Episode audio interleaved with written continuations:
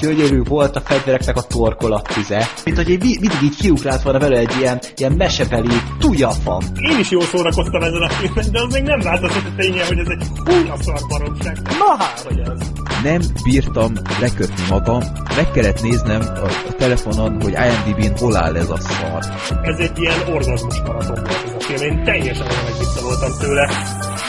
Filmbarátok Podcast. Sziasztok! Újra jelentkezünk egy Filmbarátok Podcast adással, és ahogy beharangoztuk korábban, vendég van nálunk ismét, és nagy örömünkre szolgál, hogy itt van nálunk Hajdu Szabolcs. Szia Szabolcs! Sziasztok! És itt van még a podcastársam Black Sheep is. Szia Black Sheep! Sziasztok! És hát mi az apropója, hogy itt összegyűltünk? A Szabolcs egy ö, viszonylag új dolgot próbált ki, bár kicsit kényszerből, erről hamarosan biztos beszélünk majd, de a Vimeo-n jelent meg az új mozifilmje, egyenlőre nem moziban, de a békeidőről fogunk beszélni, és egy kicsit a korábbi munkásságáról is, illetve a hallgatók ti is küldtetek nekünk kérdéseket, úgyhogy ez erről fog szólni a mostani adás és hát lassan eltelt egy jó hónap a, a premier óta, Szabolcs, és hogyan élted meg ezt, a, ezt az újfajta megjelenési módot a békeidő kapcsán? Hogy látod, hogy mennyire vált be az ötlet, hogy a koronavírus kapcsán kipróbáljátok ezt a lehetőséget? Hát nagyon különös, nagyon különös volt. Nem mondom azt, hogy még egyszer azért úgy magamtól erre az útra vennék rá, Uh-huh. Mert azért nagyon fontos az, hogy, hogy van személyes találkozás a közönséggel, meg hát az, hogy a film az moziban látható, az egészen más a hatása, hogyha nagyvásznon jó képminőségben, jó hangminőségben látják az emberek, legalább, legalább szerintem egy olyan 30%-kal erősebb a hatás olyankor.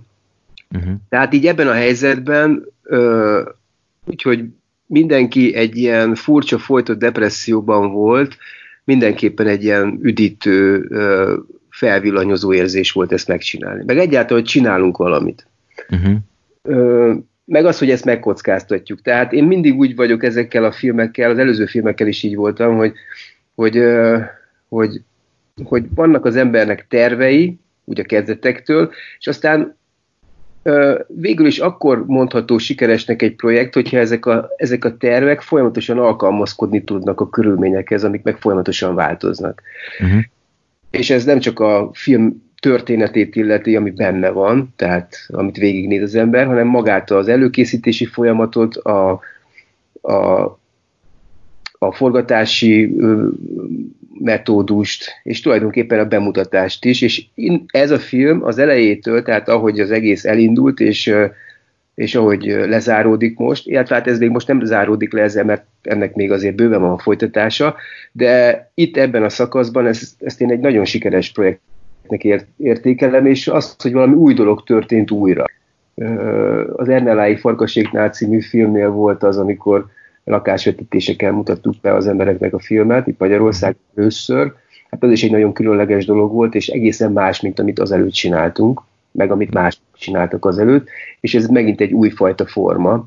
Kipróbáltuk, kitapostuk ezt az ösvényt, és ez most már a számunkra is járható út, tehát hogyha adott esetben mondjuk egy mozi vagy forgalmazó sem akarja a következő filmemet bemutatni, akkor még mindig megvan ez a lehetőség és másoknak is megvan ez a lehetőség, tehát lehet hozzánk fordulni információért, mert most uh-huh. már hogy hogy kell ezt csinálni.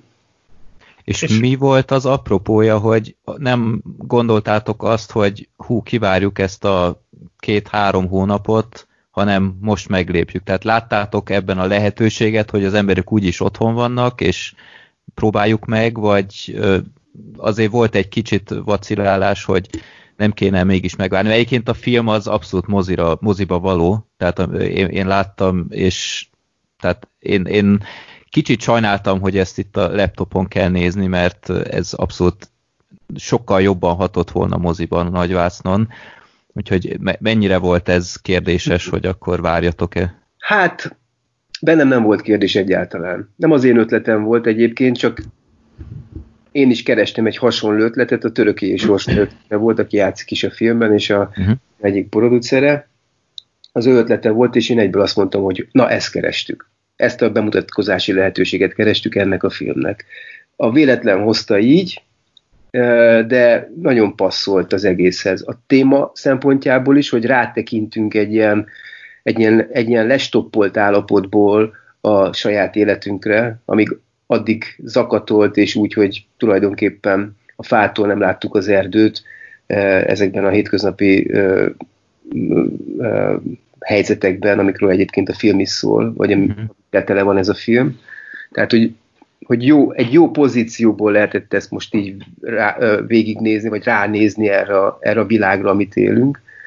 Szóval ilyen szempontból is jó volt. Másrészt az, hogy, hogy azok után, hogy mi máshogy mutattuk be eddig a filmjeinket, vagy legalábbis az utolsó kettőt mindenképpen, más körülmények között mutattuk be, ennek is én folyamatosan kerestem a járvány helyzet előtt is valami speciális bemutatási lehetőséget. Akkor az volt a fejemben, hogy a filmkluboknak adunk valamiféle exkluzivitást, tehát hogy először filmklub hálózatban mutatjuk be a filmet, és csak utána rakjuk ki moziba, hogy élesszük föl ezt, ezt is uh-huh. Magyarországon, és a vidéket kapcsoljuk be, tehát vidékbe pumpáljunk valami vérkeringést ezáltal, mert nagyon elszakadt eh, Budapesttől. Tehát ez, ez is benne volt, de alapvetően alapvetően, amikor ez, a, ez az ötlet előjött, bennem nem volt hezitálás, azért persze nem volt bizonytalanság, persze azért az operatőr, a hangmérnök szempontjából ez, ez, ez nem annyira nem, nem a legtökéletesebb dolog, mert nyilvánvalóan ők az ő munkájukat moziban jobban meg lehet ítélni, de mindenki elfogadta ezt. És hát azt is láttuk, én már megcsináltam, ez a nyolcadik filmem, nyolcadik játékfilmem. Én végigjártam ezt az utat jó párszor, ami egy átlagos magyar, vagy inkább azt mondanám, hogy nem amerikai filmnek az útja. Most már lehet ezt mondani, hogy nem amerikai film, mert olyan szintű térhódítása van az amerikai filmnek még az, el, még az elmúlt 30 évhez képest. 30 évvel ezelőtt talán, talán még volt volt valami, volt valami esélye egy versenyre kelni egy európai filmnek, egy amerikai filmmel, moziba is akár, ma már nincs. Ma már nincs esély. Tehát mi tudjuk azt, hogy, hogy mi, mit lehet kihozni egy filmből, egy magyar filmből. Nemzetközileg mondjuk. Nézőszám szempontjából mondjuk. Azt pontosan tudjuk, hogy ennek mi az útja, ennek az az útja, hogyha sikerül hordoz annyi művészi értéket hogy, és annyi univerzalitást, van benne annyi általános érvényű jelentés, hogy mondjuk külföldön is értik, értékelik és hat, akkor bekerülhet egy nagy A-kategóriás filmfesztiválra, tehát ez mondjuk Európában Cannes, Berlin, Velence, Karlovy ezek a legnagyobbak, vagy pedig világszinten mondjuk még Toronto, Sundance, és ilyen fesztiválok. Ott kap egy nagy hírverést, esetleg kap egy díjat, és utána bemutatjuk Magyarországon moziba, és ott megnézik, nem tudom, valamennyien. Egyébként nem túl sokan. És kinézhet egy, egy nemzetközi forgalmazás, ami viszont emelheti egy ilyen filmnek a nézőszámát, tehát jó esetben egy, egy jól sikerült ma, magyar, vagy Európa, inkább azt mondom mindig, hogy európai művészfilm, az több közönséghez, több emberhez jut el relatíve, mint mondjuk egy, egy, egy, egy közönségfilm, mert, mert nemzetközi válik, tehát mondjuk bemutatják egy csomó országba, és akkor ott csinál valamennyi közönséget, tehát többet, mint Magyarországon. Magyarországon egy közönségfilm. És így mondjuk anyagilag is megérheti. Tehát ezt én tudtam, hogy kb. ez az útja egy ilyennek, de ezt én megcsináltam párszor, én voltam Kámban is, voltam Berlinben is, voltam Károlivariban is filmekkel, majdnem minden filmünket ilyen, ilyen nagy fesztiválon mutattuk be, nem, nem, nem pesdít föl. Engem nem pesdít ez már föl, őszintén szólva. Sokkal inkább fölpesdít egy lakásvetítés széria, meg sokkal inkább fölpesdít egy ilyen járatlan út, hogy így bemutatunk egy filmet. Uh-huh. Engem jobban, hogy mondjam, izgalomba hoz egy ilyesmi. Pláne úgy, hogy pláne ennél a filmnél, pláne ennél a filmnél, ami, ami nél úgy érzem, sőt ez egy eldöntött tény volt az elején, hogy eldöntött dolog, hogy, hogy ez egy saját használatra készült film lesz. Tehát tele van olyan dolgokkal, dologgal, olyan elemmel, amit csak itt Magyarországon érthetnek. Igen. Tehát azt tudtuk azt, amikor eldöntöttük, hogy Illing Árpád játszik benne, mondjuk, egy bizonyos szerepet, hogy azt sehol máshol nem fogják érteni, csak Magyarországon. És Magyarországon is csak egy szűkebb réteg, akik is, aki ismeri Schilling Árpádot. Igen. Tehát ez, az, ez a film, ez nekik szól. És ez, ezt én eldöntöttem. És van egy csomó olyan elem benne, ami személyesen szól embereknek, mert mert úgy, érze, úgy éreztem, hogy erre szükség van. Én Magyarországon élek, és és fontos persze, hogy mit szólnak hozzá külföldön, meg fontos mondjuk egy ilyen nemzetköziség, de szerintem legalább annyira fontos, hogy itt a Magyarországon élő magyar emberekkel is kommunikáljunk, és személyre szólóan ö, ö, adjunk nekik valamit, vagy adjak én nekik valamit. Igen. Tehát ez én... abszolút átjött egyébként. Tehát ez az üzenete, ez, ez mindenképp. Black Sheep, te akartál valamit kérdezni, bocs, csak Az még kicsit visszakanyarodva még a formátumra, erre a Vimeo-s formátumra, hogy mondtad, hogy lehet nálatok érdeklődni, hogy voltak érdeklődők egyébként? Hát még nem, de mindig van egyébként egy körülbelül egy ilyen fél éves csúszásra szokott ez jönni, hogy mm-hmm. úgy rákérdeznek. A lakásvetítésnél is nagyon sok rendező hívott egy fél éves csúszás, hogy ezt hogy csináltuk, van-e Aha. vajon erre lehetőség más filmekkel is, meg tudjuk-e osztani a kontaktlistát, stb. stb. Tehát volt egy csomó ilyen kérés, meg mit tudom én, hogyha új színészeket fedezünk föl egy-egy filmbe, akkor hívogatnak a színészek miatt, ez tele van új színésszel például hát itt, itt a szereplőknek a fele, vagy több mint a fele, az teljesen ismeretlen arc. Uh-huh. És már például ezzel kapcsolatban már hívtak, hogy ki ez, hol lehet őt elérni. Jó. De biztos vagyok benne, hogy egy adott ponton ez, ez ugyanúgy rövid filmnél, ja, meg persze az, hogy, az, hogy milyennek a jogi háttere, ez elég fontos. Ja igen, tehát azt láttam, hogy például külföldről nem lehet megnézni a filmet, tehát nem csak e- egyébként ez meg lehetne nézni, ott, ott minket egy koprodukciós szerződés köt. Mm-hmm. Svájci partnerünk, ez egy Svájc, ez egy magyar, román, amerikai, svájci koprodukció, és a svájci partner, ő még számít arra, hogy, hogy megfutjuk a fesztiválkört, sőt, hát ez már konkrét is, tehát már van egy csomó fesztivál meghívása a filmnek, és ezek a fesztiválok pedig kikötik az európai vagy a World Premiere-t. És, mm-hmm. és azért nem mutathattuk be, csak Romániába és, és Magyarországon. És a, persze a forgalmazás is ide tartozik, tehát hogyha valahol meg akarják venni külföldön, akkor, akkor nem, nem tud, tehát az hogyha már elkezdjük forgalmazni online, akkor azt nem tudjuk megtenni.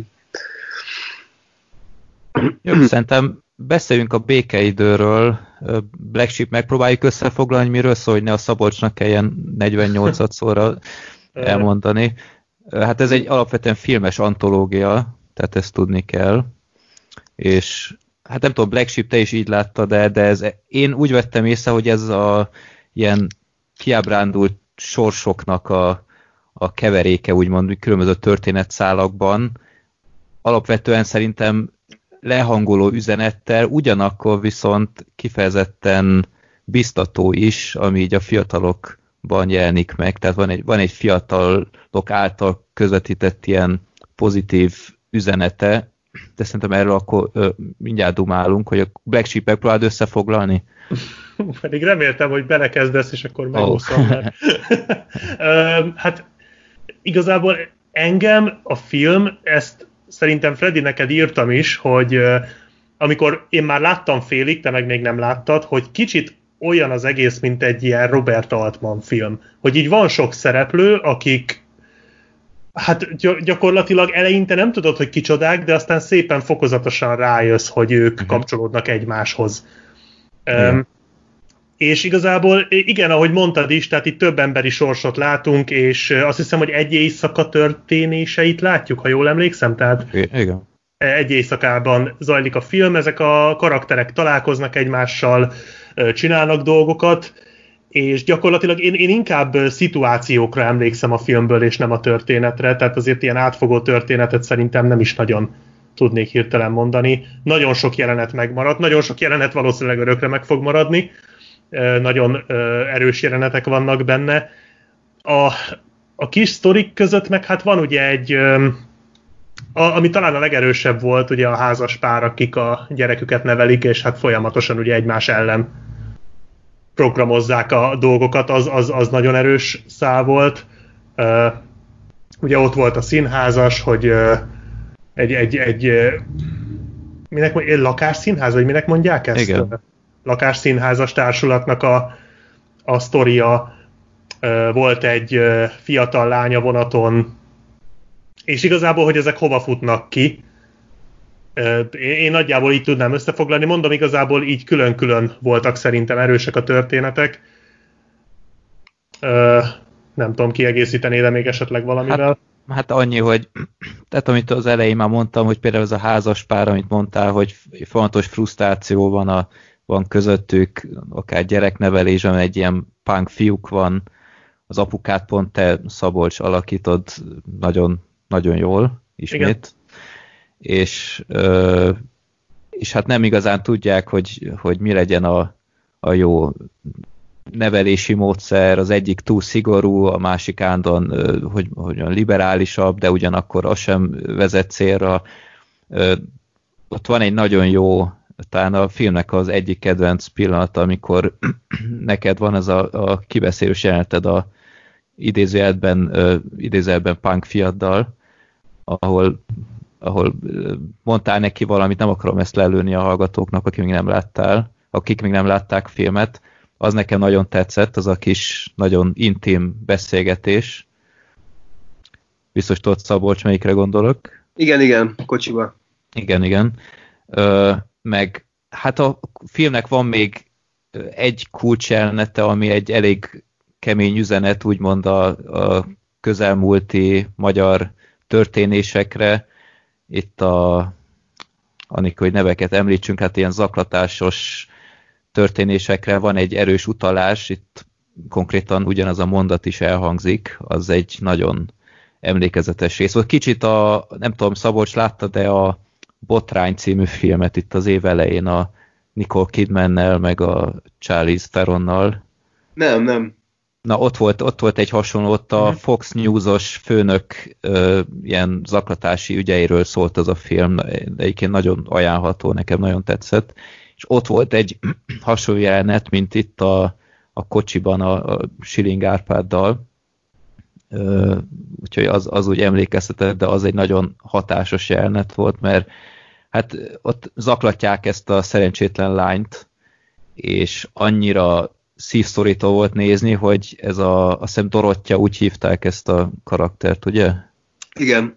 Hogy még ő kér elnézést, amikor ott... Igen. fú, de rossz volt ezt nézni. Hogy mennyire de nem is tudom, hogy mondjam jól, mennyire kihasználta ez a, ez a rendező, hogy ő ilyen, ilyen tapasztalatlan, még idézelben ártatlan, fú, az, az, az nagyon, nagyon durva jelenet volt. Meg hát vannak még ilyen kisebb történetszálak, van egy ilyen sofőr, aki egyébként nagyon úgy néz ki, mint Kid Rock nevű énekes, nem tudom, ez csak ne, nekem tűnte fel, de mondjuk az ő történetszálát annyira nem tudtam megfejteni, ezt úgy bevallom derekasan, de meg hát a kedvenc jelenetem a virágüzletben, tehát a... Azt szerintem mindenkinek a kedvenc jelenete, tehát az annyira kurva jó volt az a jelenet, hogy... Tehát ezt a...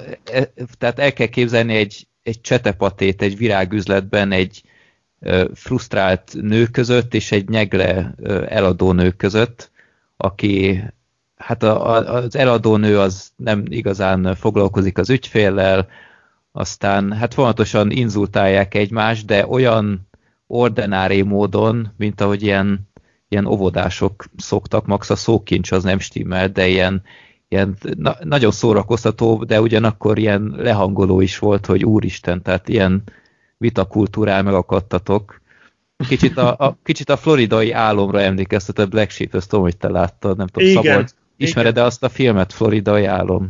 Mm, nem, nem, nem, nem tudom melyikről van szó. Pár évvel ezelőtti film, Willem Defoe-val, az, ö, hát ne, nekünk annyira nem jött be, de ott, ott veszekedtek így, mint ebben a jelenetben egész végig, és hát nehezen viseltük. Nekem, nekem egy egész más analógia jutott róla eszembe, csak komolyan félek bevallani, mert egyrészt saját magamat minősítem, hogy egy ilyen eszembe jut, meg a Szabolcsot szeretném megbántani, de Hogy Mónika show? Vagy mi? Nem, annyira azért nem durva, nem, hanem nekem az jutott erről a jelenetről eszembe, hogy én azért egy-két jelenetet láttam az Éjjel-nappal Budapest című csodálatos sorozatból, és hogy ez a, az a fajta, arra a fajta iszonyú primitív, hát nem is tudom, ösztönre játszik rá az a sorozat, hogy nézed, ahogy más emberek veszekednek.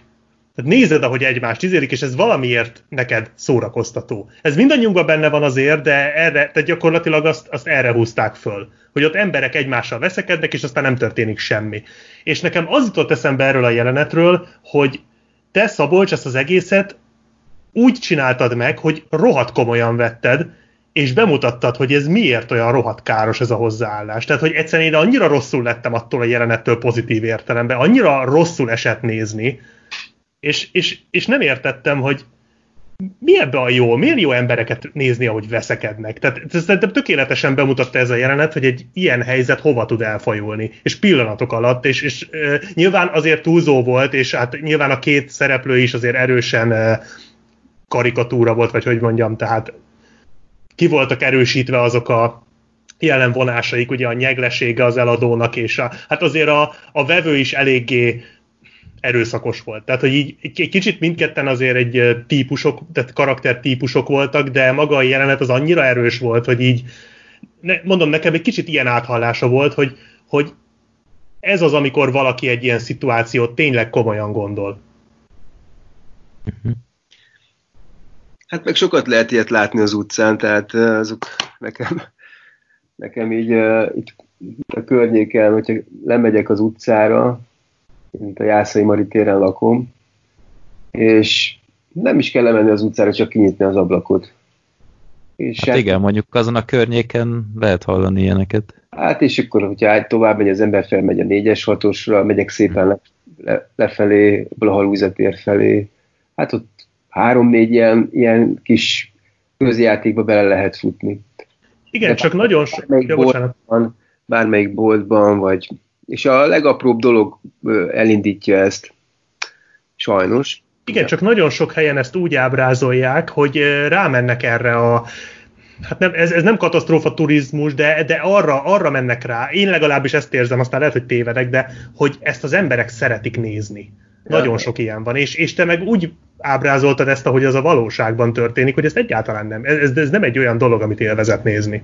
Hát igen, meg mondjuk élvezett átélni, mert én inkább abból indulok ki, hogy, hogy egy adott esetben bármelyikünkkel ugyanez előfordul, csak nem veszük észre, hogy ez éppen velünk játszódik le. Uh-huh. Tehát ö, úgy nem látunk rá saját magunkra, amikor egyszer csak valaki kellemetlenül viselkedik, és akkor az nekünk rosszul esik, és akkor el, kialakul belőle egy vita.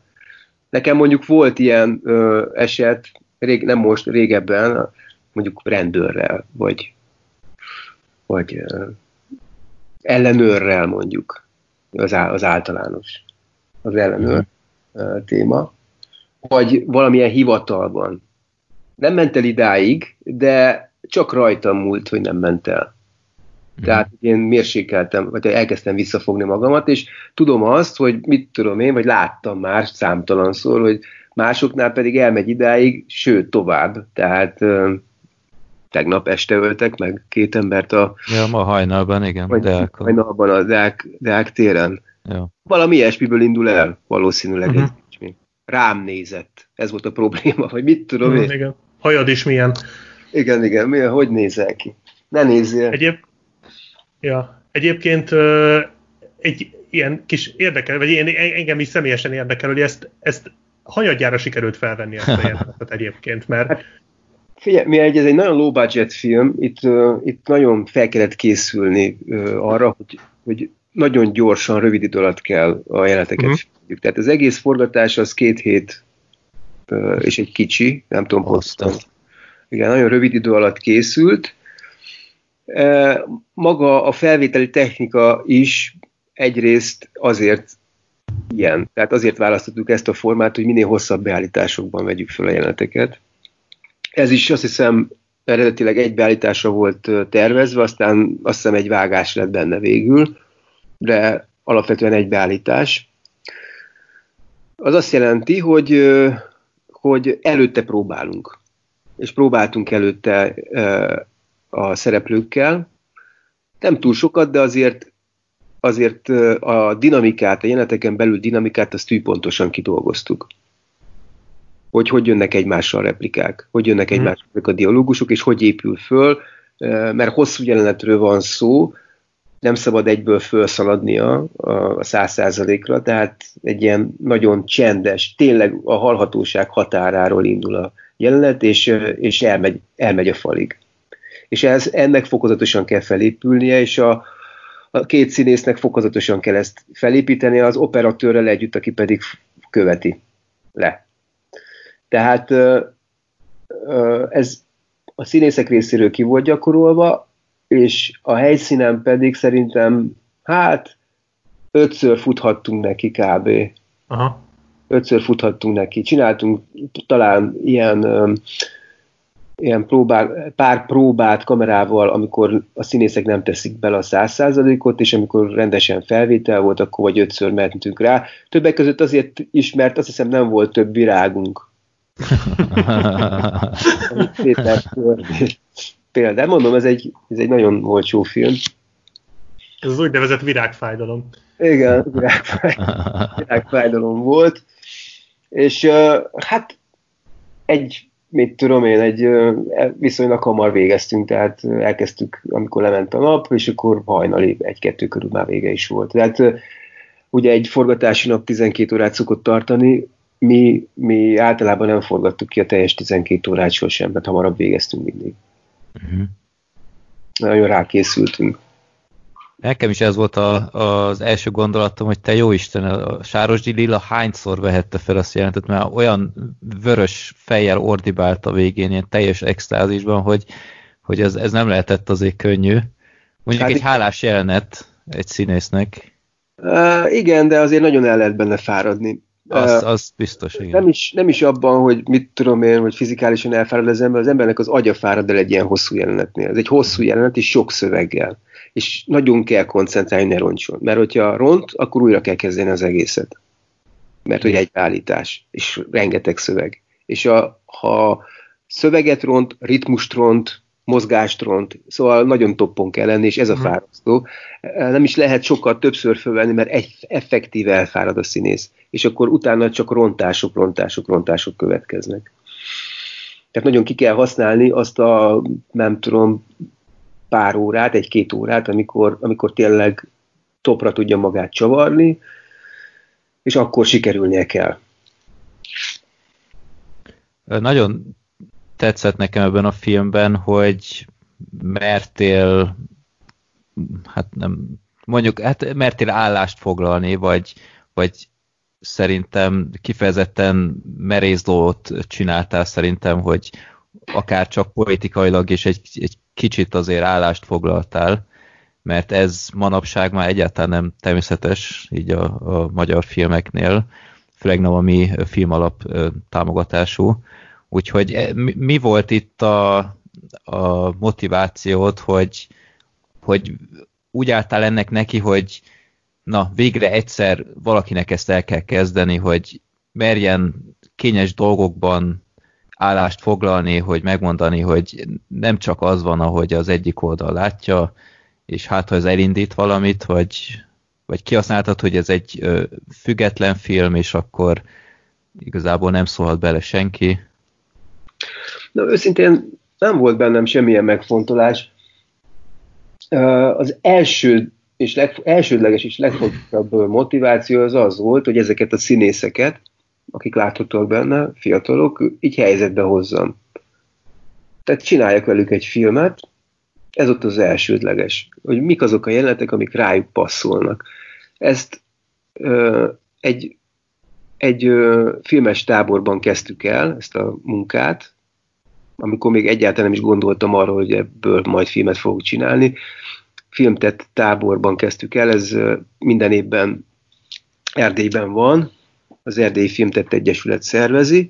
Egy elég nagy táborán nőtte ki magát az elmúlt húsz évben, 80-100 fős az összes, az összes részleg tulajdonképpen képviselteti magát, hangmérnök, operatőr, gyártásvezető, asszisztens, színész, rendező, vannak animációs filmesek is, egy adott ponton volt újságíró csoport is, akik, akik interjúztattak és, és kritikákat írtak az el, elkészült filmekről. De minden esetre ott egy színész csoportot vezettem, és ezek az emberek gyűltek ott abban az évben össze, akik a filmben láthatóak. És az év, és a tábor végén én csináltam velük egy ilyen kis gyakorlatot, rájuk írtam jeleneteket, kifejezetten rájuk,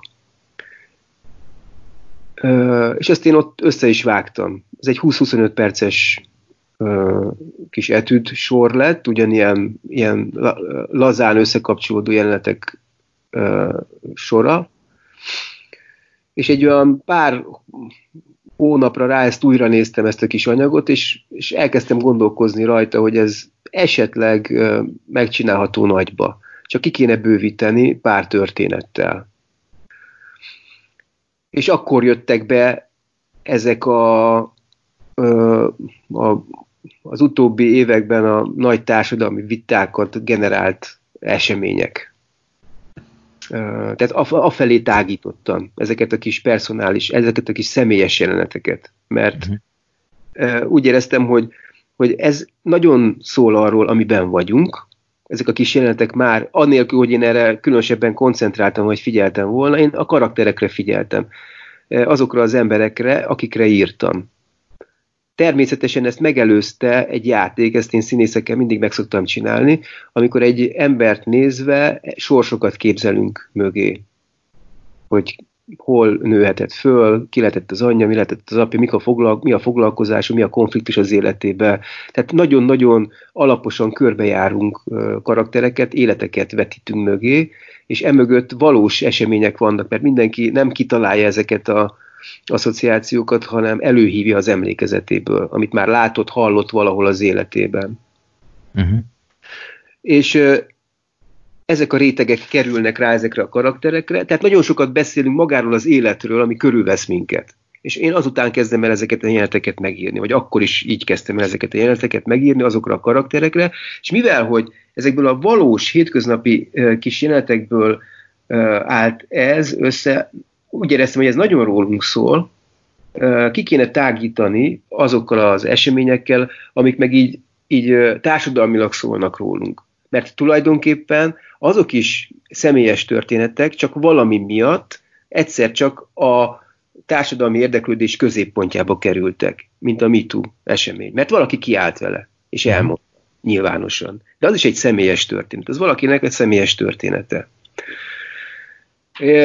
Vagy mit tudom én, látható a filmben egy, egy politikai aktivistának az egyik akciója. Igen.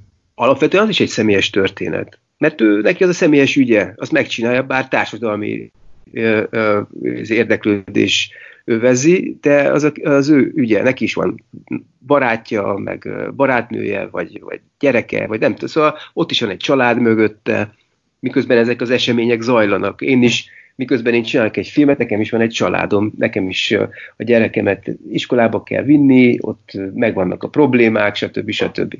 Szóval ezek áthatják egymást. És, és amikor ezek a politikai események így bekerültek, vagy ez a politikai zönge bekerült a filmbe, akkor azt gondoltam, hogy mi a francokat kerülgessem a forrókását. Mindenki kerülgeti a forrókását, aki művészettel foglalkozik, azért, mert fél. Fél, hogy nem kap támogatást. Fél, hogyha valamiről kicsit határozottabban beszél, vagy őszintébben, vagy őszintén, vagy a véleményét mondja, akkor is, ha nincs igaza, vagy tök mindegy, hogy igaza van, vagy nincs igaza, megvan az esély arra, hogy kiírta magát. Kiesik a pixisből, nem kap pénzt. Nekem ilyen, engem ilyen veszély nem fegyeget, mert én, mert én magamat, szóval ezt egy, egyik barátom ezt úgy nevezte, hogy ön, önrecsk. én, én meg, megönrecskeltem magamat. Úgyhogy engem ez a veszély nem fenyeget, én valóban azt csinálok, amit mondok, én tényleg struktúrán kívül vagyok, én tényleg független vagyok. Én tényleg független vagyok, és ezt a függetlenséget kivívtam saját magamnak. Én ezt kiharcoltam magamnak, és ö, megtaláltam a módját, hogy hogy tudok ebben a független ö, egzisztenciában mégis, lé, mégis így, így aktív maradni. És érdekes módon aktívabb vagyok, mint előtte.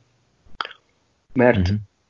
mert ugye ezt csinálunk színházat is, csinálunk, mindenféle médiumon kommunikálunk, rádiójátékot csináltunk a tavalyi évben, nagyon érdekes volt. Ó, igen, arról majd akarok később kérdezni, mert az, az a felkészülés során értesültem erről, és ott nagyon felcsillant a szemem, mert én, én ilyen nagy hangjáték rajongó vagyok, uh-huh. úgyhogy erről mindenképp majd rá akarok kérdezni. Szóval ez nem egy extra bátorság tőlem. Uh-huh. Legalább, tehát hogy a bátor ember én legalábbis azt tartom bátor embernek, aki legyűr valamiféle félelmet.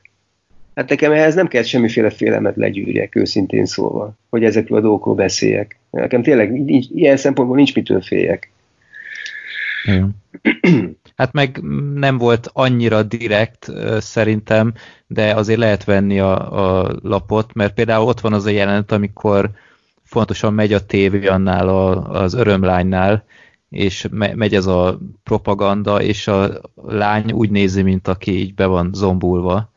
Tehát, hogy itt is azért lehet venni a lapot, de viszonylag szolidan. Igen, az a durva ebbe, hogy ebbe semmi túlzás nincs ráadásul. Igen. Tehát ez, a, ami a filmben látható, ö, ezek ilyen, ugye a, a televízióból vagy rádióból jövő különböző hírek. Most ezek egy az egybe az elmúlt év hírei. Igaz, Ezek hogy... egyébként ö, valós hanganyagok voltak, csak újra mondva, vagy így összesűrítettétek a... Ezek teljesen valós hanganyagok, és újra mondtuk őket, mert, mert, mert nyilvánvalóan az kikaptunk volna, hogyha használjuk az eredetit. Ezt a, ezt a klubrádiónak a, a, a bemondói mondják újra ezeket a, hmm. ezeket a M1-es híreket, meg, meg nem tudom. Igen MTI, meg nem tudom honnan, minden, mindenfelől rádióból, meg tévéből szedegettük ezeket össze. Igen. Ezek egy az egybe azok. És ha bement az ember bárhova egy benzinkútnál, akkor ezt hallod. És a benzinkutas csinálja a dolgát, közben pedig megy a fülébe ez. Bemész egy second handbe, ezt hallod. Bemész egy, és valószínűleg a, a prosti, ha nézi a tévét, akkor jön be ez, ez az egyperces hír. Ugye ez volt igen. Egy perces meg, megszakít a műsor, dur, egy percbe jön ez, és aztán szépen megyünk tovább. Tehát ez, ez elképesztő agymosás. Elképesztő. Hát ki van ez találva, hogy kötelező van téve, hogy legyen híradó, és ez a, ez a hír, ez ugye ingyenes, tehát sokan így spórolnak pénzt, és hát van igen. mögötte rendszer, igen. Black Sheep, van kérdésed még a filmek kapcsolatban? Én még mondanék pár meglátást. Hát még ehhez, hogy most szerinted, hogyha a moziba kerül a film, most ezek után, hogy itt tényleg volt Vimeo-s premier, ugye mondtad, hogy, hogy nem megy rosszul, és hogy sokan nézik, sok embert érdekel, hogy szerinted az hogy mondjam, tehát uh, jobban föl gyújtja ezt a lángot, vagy igazából már most megtörtént a nagy lánggyújtás, most ezt a lánggyújtást értsd arra, hogy itt tényleg azért, azért erőteljesen uh, úgymond beszóltál a, a dolgoknak, egy-két dolognak, ami egyébként nekem is nagyon szimpatikus ezzel a filmmel kapcsolatban, de hogy, hogy hogy érzed, hogyha majd ezt tényleg most lesz ennek valamikor mozis bemutatója, az még rá tud tenni erre, vagy igazából az már csak egy ilyen utóhatása lesz, vagy hogy mondjam? Én szerintem ennek ilyen típusú hatása, hogy bármi, bármilyen, uh, mit tudom én, uh, aktivitást elindítana emberekben, akár politikai aktivitás, vagy, vagy nem hiszem, hogy van, uh, olyan hatása lehet, hogy az emberek uh, talán nem érzik annyira magukat egyedül. Uh-huh. És egy picit magabiztosabbak vagy bátrabbak lehetnek, mert valaki magabiztosabban és bátrabban beszél, és, és ez általában ennek az a hatás, hogy az én például, amikor elkezdtem tulajdonképpen ezzel foglalkozni, engem mindig az nyűgözött le, hogy azok a művek, vagy filmek, vagy színészek, vagy nem tudom, akikben láttam azt, hogy elképesztően szabadok, és az ő szabadságuk engem is felszabadít. Tehát az, az nekem plusz erőt ad. És úgy jövök ki a moziból, hogy, hogy úgy érzem, hogy, neki, hogy erősebb vagyok, vagy hogy szabadabb vagyok. Mert szinte elhiszem magamról, hogy olyan vagyok, mint ő. Tehát emlékszem gyerekkoromra ezekre az állapotokra, amikor kijövök. Nekem a gyerekkorom filmjei, ugye a Star Wars, az, az volt az első ilyen nagy, meg a, meg a persze a, a Bud Spencer Terence Hill filmek. Hmm. Igen, azt láthattuk az Ernelláikban. Igen, igen. Tehát, hogy, hogy, hogy, hogy ezek után, ezek után, amikor kijöttem a, kijöttem a moziból, hát, hát legalább, legalább egy hétig biztos, hogy, biztos, hogy kétszer annyira erősnek, és, és nem, tehát, és ez későbbiekben pedig más filmekkel is így volt, hogyha valaki megtett, mondjuk kimondott egy gondolatot, vagy, vagy valami iszonyatosan őszintén beszélt, akkor engem is arra sarkat, hogy aztán egy darabig ugyanúgy éljek, vagy ugyanúgy tegyem meg én is. Ilyen hatása talán meg lehet. Már ezáltal is, hát most mit tudom én, most nem, nagyon nehéz megsatszolni, hogy kb. most hány emberhez juthatott most ez el, mert ugye egy megvétel, ami meón, az nem feltétlenül egy embert takar. Uh-huh, persze. Hanem ott lehet, hogy ketten nézik, lehet, hogy öten nézik. Vagy lehet, hogy egy nap több társaság is megnézi. Mert ugye 24 órára uh, lehet bér. Uh, tehát mit tudom én, ez a tizenvalahány ezer ember, aki eddig láthatta, az, az valószínűleg a, a mi, mi szimpatizánsaink, akik, akik minket szeretnek. Szeretik a színházi előadásunkat, és még egy, és még egy kör hozzájuk a, csatol, csatolódott.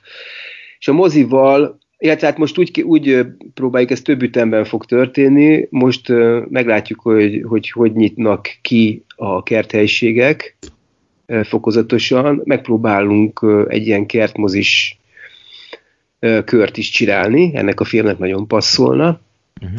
az is, és majd csak utána menne be a moziba. És utána jön majd ősszel a fesztiválkör, már jó pár fesztivál meghívásunk van. Hát ennek egy ilyen elég hosszú kifutása van, egy ilyen la, sokkal lassúbb, mint ahogy, mint ahogy megszokott. Tehát ugye az általános az az, hogy bemutatják a filmet csütörtökön, van az a három nap, az a beszédes három nap, az első hétvége, amikor lehet látni, hogy mennyien nézik, és akkor onnantól kezdve a következő hét ez a felére esik vissza a nézettség, és a legtöbb esetben ez van, és akkor látjuk azt, hogy kb. mennyi ideig tud ez moziban maradni, vagy, vagy egyáltalán hány emberhez tud ez eljutni. Tehát ez sokkal lassabban fog ennél a filmnél történni. Na persze egy ilyen filmnél a, a szájról szájra terjedés is azért sokat tud számítani, ezt azért jó pár filmnél láttuk a az utóbbi igen, időben. Igen, Inkább, igen, igen, bocs, tehát, bocs. bocsi, csak hogy én sem feltétlenül arra gondoltam, hogy ilyen aktivitást, inkább erre a közösségi, tehát hogy fölkapják az emberek, hogy beszélnek róla. Tehát akkor erre még ezek szerint, amit mondasz, még azért bőven van esély, hogy így úgymond terjedjen a film. Hát igen, én, én azt látom, és most, mivel hogy most is nagyon sokan, legalábbis egy bizonyos, bizonyos körökben sokan uh, tudnak már, erről meg beszélnek is róla, meg ilyen sok uh, újságírót szerintem egyik, egyik filmem sem ihletett meg. Iszonyatosan sok kritikát írtak róla, nem is tudom, mindenki írt róla, szinte. És, és jó minőségű, tehát ami nekem külön egy, egy ilyen, egy ilyen jó érzés, vagy, vagy egy ilyen érdekesség, hogy, hogy az írások, vagy elemzések, azok azok jó színvonalúak.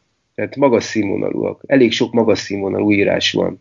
Tehát nem ezek az általános, hát eh, ilyen, ilyen elnézést, a kifejezés ilyen kifirkálmányok hanem kifejezetten láttam azt, hogy, hogy mélyére ment és gondolkozott rajta valaki sokat, és, és, és jó, jól fogja meg, és sok ilyen írást olvastam. Uh, nyilván ez annak is köszönhető, hogy hogy a járványnak köszönhetően szinte ez az egyetlen művészeti esemény most jelen pillanatban. Ilyen, ilyen, ilyen új művészeti esemény. Filmként mindenképpen az egyetlen.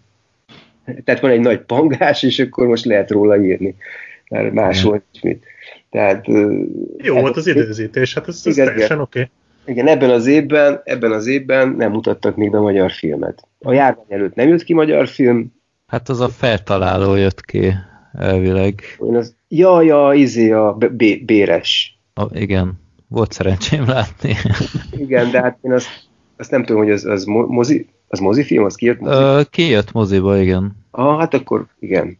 De minden esetre nagyon kell. Az sokat elmond, hogy egyikünknek se jutott eszébe, így elsőre. Ja, hát én, az is. E- én meg akartam nézni egyébként, bár sok jót nem hallottam róla, de erről a következő adásban majd beszélünk, de én végül ebben a távmoziban néztem meg, mert így lemaradtam róla így a, a mozi apokalipszis előtt. De jó, hát nem, a békeidő jobban tetszett, maradjunk annyiban. róla. Na minden esetre az van, hogy, hogy gyakorlatilag most ez, ez egy ilyen esemény, és ez a 2020-as, most beléptünk az új évtizedbe. Uh-huh. Ez új évtized első bemutatott filmje, ez a békeidő. És hát az egy nagyon fontos dolog szerintem, ami még ez a film. Ez, bár tök, én, én igazából tudom ezt, hogy ez a film ez mi. Tudom, hogy ez egy gyakorlatnak készült, tudom azt, hogy ez egy, ez egy, ez egy low budget, egyszerű kicsi filmecske, viszont egy, egy dolog nagyon fontos benne, hogy évek óta nagyon-nagyon kevés film beszélt magáról, a kortás, tehát a, a, a, a társadalomról, vagy a, arról a világról, amiből, ami, amiben élünk. Tehát ezt nagyon kevesen ö, próbálták meg, és ilyen szempontból az biztos, hogy, ö, hogy fontos. Fontos lesz a későbbiekben is, mert egy lenyomata ennek a világnak, amiben élünk. Tehát páran tettek erre kísérletet, az Egy nap című film, vagy a, van valami furcsa és megmagyarázhatatlan jutott Igen. még eszembe, hogy az Igen. ugye a fiatal kallódó ilyen rétegnek, úgymond az ilyen, ilyen filmje. Igen, vagy a, vagy a Svekje Misinek a filmje. Ja, van, igen, igen. Van azért egy pár, de nagyon kevés. És ami meg átfogóbb, olyan meg egyáltalán nincsen, ami pedig ilyen konkrétan, nagyon keményen, ugye, a, ami, ami keményen társadalomkritika. Az, az nagyon, az, az, az talán nincs. Mert mindenki kerülte ezt a témát az elmúlt években. Uh-huh. Az operatőri munka nagyon tetszett ebben a filmben is. Itt van, vannak ilyen emlékezetes jelenetek, akár csak a legutolsó, a, a drón felvételes, az, az kifejezetten gyönyörű befejezés volt ott a körforgalomnál. Vagy akár, hogy így játszadozik a kamera, tehát például van az a rész, ami tök jól nézett ki azzal a, a repedéssel a, a szélvédőben, igen. Úgyhogy, tehát az képest, hogy mondtad, hogy ez egy low budget, abszolút nem látni rajta, tehát nagyon, nagyon jó minőségű, és, és ezúttal is ilyen tanítványokkal ö, forgattál. Hát, hát igen, a Bántó Csabi, ő, a, ő az operatőre a filmnek, ő, ő a filmtett táborban már évek óta ott van, ö, mint ilyen tanársegéd, általában azokat a tehát, hogy ő, ő szokta végigasszisztálni a filmeket amit ezek a fiatal srácok csinálnak. Világosi, szóval mindent csinál, mindenben segít. Egy operatőr, tanár keze alá dolgozik tulajdonképpen. És én, én ott találkoztam vele, és én láttam azt, hogy ő egy, egy nagyon-nagyon nagyon-nagyon sokoldalú és jó képességű ember, meg jó gondolkodású. Tehát kell hozzá azért, tehát a, hát ahhoz, hogy, hogy ez jól nézzen ki, kell hozzá az az ő tehetsége mindenképpen. Mert nincs, nincs sok lehetőség, időse és pénzse arra, hogy itt különösebben világítgassunk, vagy, vagy nagyon sok lámpa se volt, szóval, szóval ide ötletek kellettek. Ez az egyik, ami a látványhoz tartozik, a másik a nyitrai Annának, a, a díszlettervezőnek a munkája benne, És a harmadik, azt, azt nagyon fontos, és ezt így szeretném kiemelni, és eddig még nem is nagyon beszéltem róla, hogy volt ott egy fantasztikus, zseniális fókuszpuller, aki ezt művészi szinten csinálta. Nagyon sok az olyan jelenet, ahol a, az átélezés effektíve dramaturgiai funkciót nyer hogy mikor élez át a kamera. Mert hosszú beállításokról van szó, tehát hozzátesz a történet meséléséhez, hogy hova teszi a fókuszt. És ezt tulajdonképpen még az operatőr se tudja befolyásolni. A fókuszpuller rá tud érezni arra, hogy az operatőr mit szeretne látni. Az operatőr nem tudja mondani, mert zajlik a dialógus, tehát nem beszélhet bele, hogy most húzd át oda az élességet.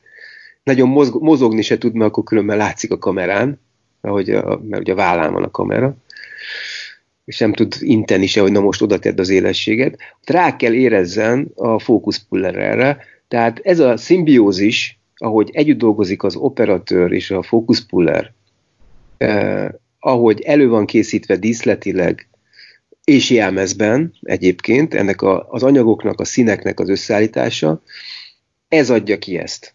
Ez adja ki ezt.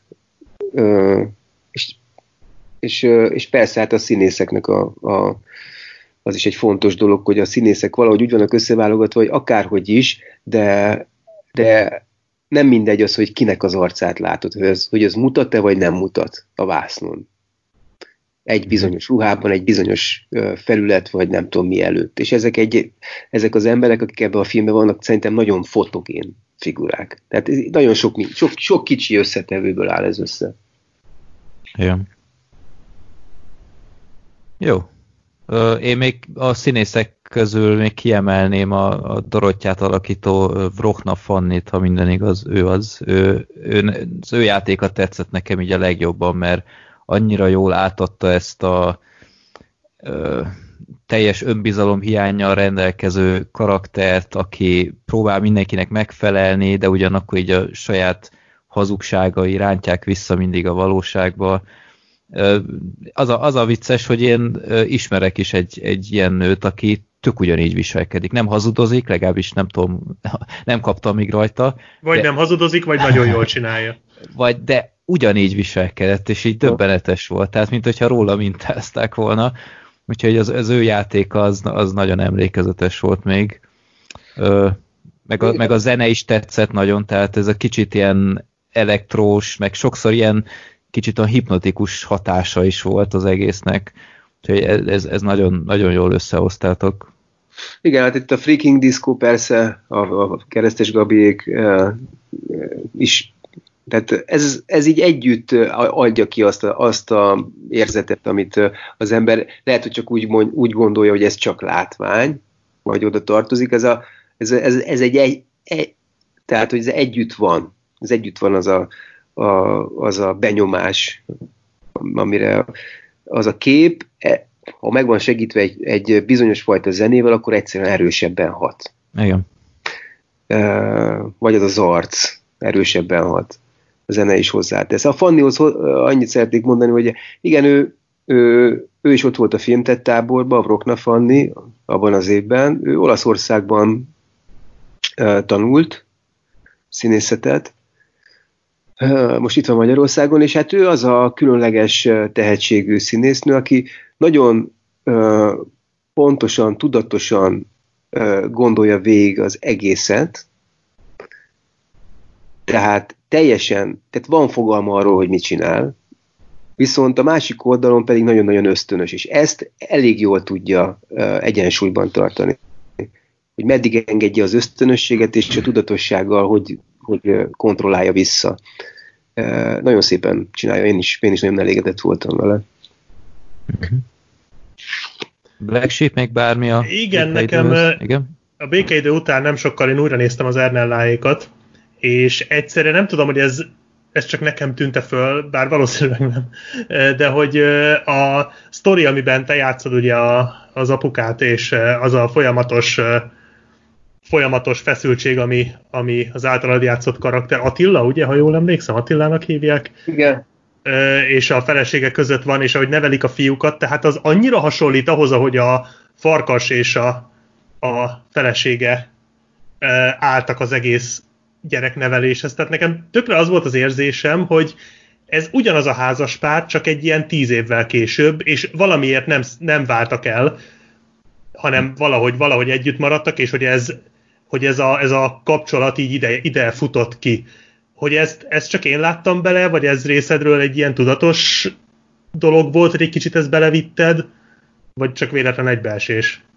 Nem, hát nyilván uh, nekem mindig olyan, mint hogyha, mint hogyha én, én egy, egy történetet csinálnék folyamatosan már évek óta, és ezek különböző, különböző médiumokon így más-más formában előjönnek. Tehát az Ernellának is megvolt már az előzménye régebben, uh, 2002-ben, vagy nem tudom, akkor, azt hiszem, akkor írtam egy, egy Tamara című drámát, abból csináltunk egy filmet is, az volt a második játékfilmem, ahol már ugyanezeket a kérdéseket, ugyanúgy párkapcsolati kérdésekről volt szó, uh-huh. abban is csak egy teljesen stilizált világban.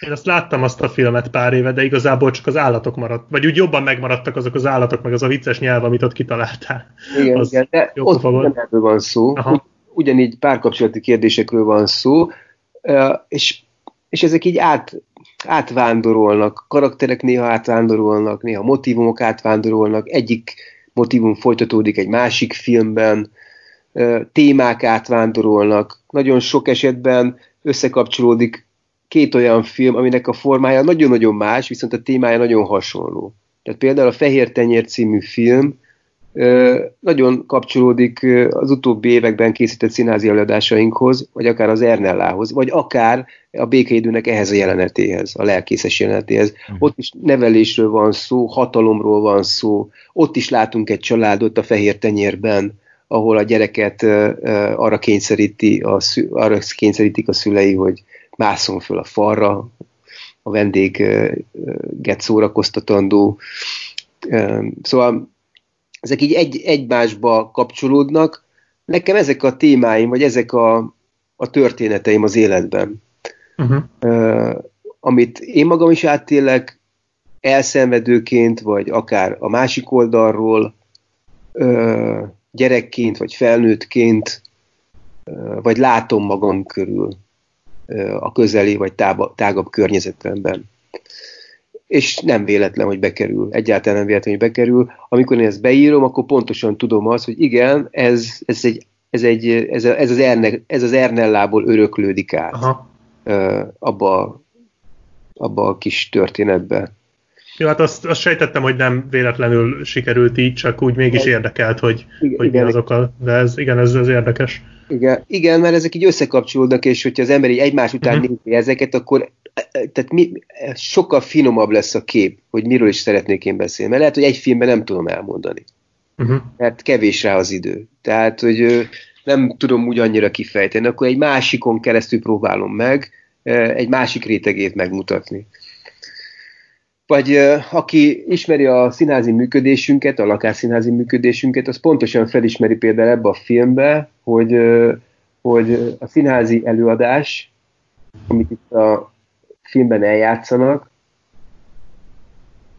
a szereplők, aminek a végét látjuk, ugye a filmben, amikor megtapsolják őket, az a most is futó Kálmán nap című előadásunknak a vége. Tehát az rendesen be van idézve a saját színházi előadásunk ebbe a, ebbe a jelenetbe, amit egyébként a filmben Sili Árpád rendez, amit, aki egyébként a filmben tulajdonképpen Marton Lászlót jelent. Igen. Tehát így nagyon összekapcsolódik az, és ez azt is jelenti, hogy, hogy nem, sem, semmi sem kivétel. Tehát a független színházi széna sem kivétel az ilyen esetek alól adott esetben.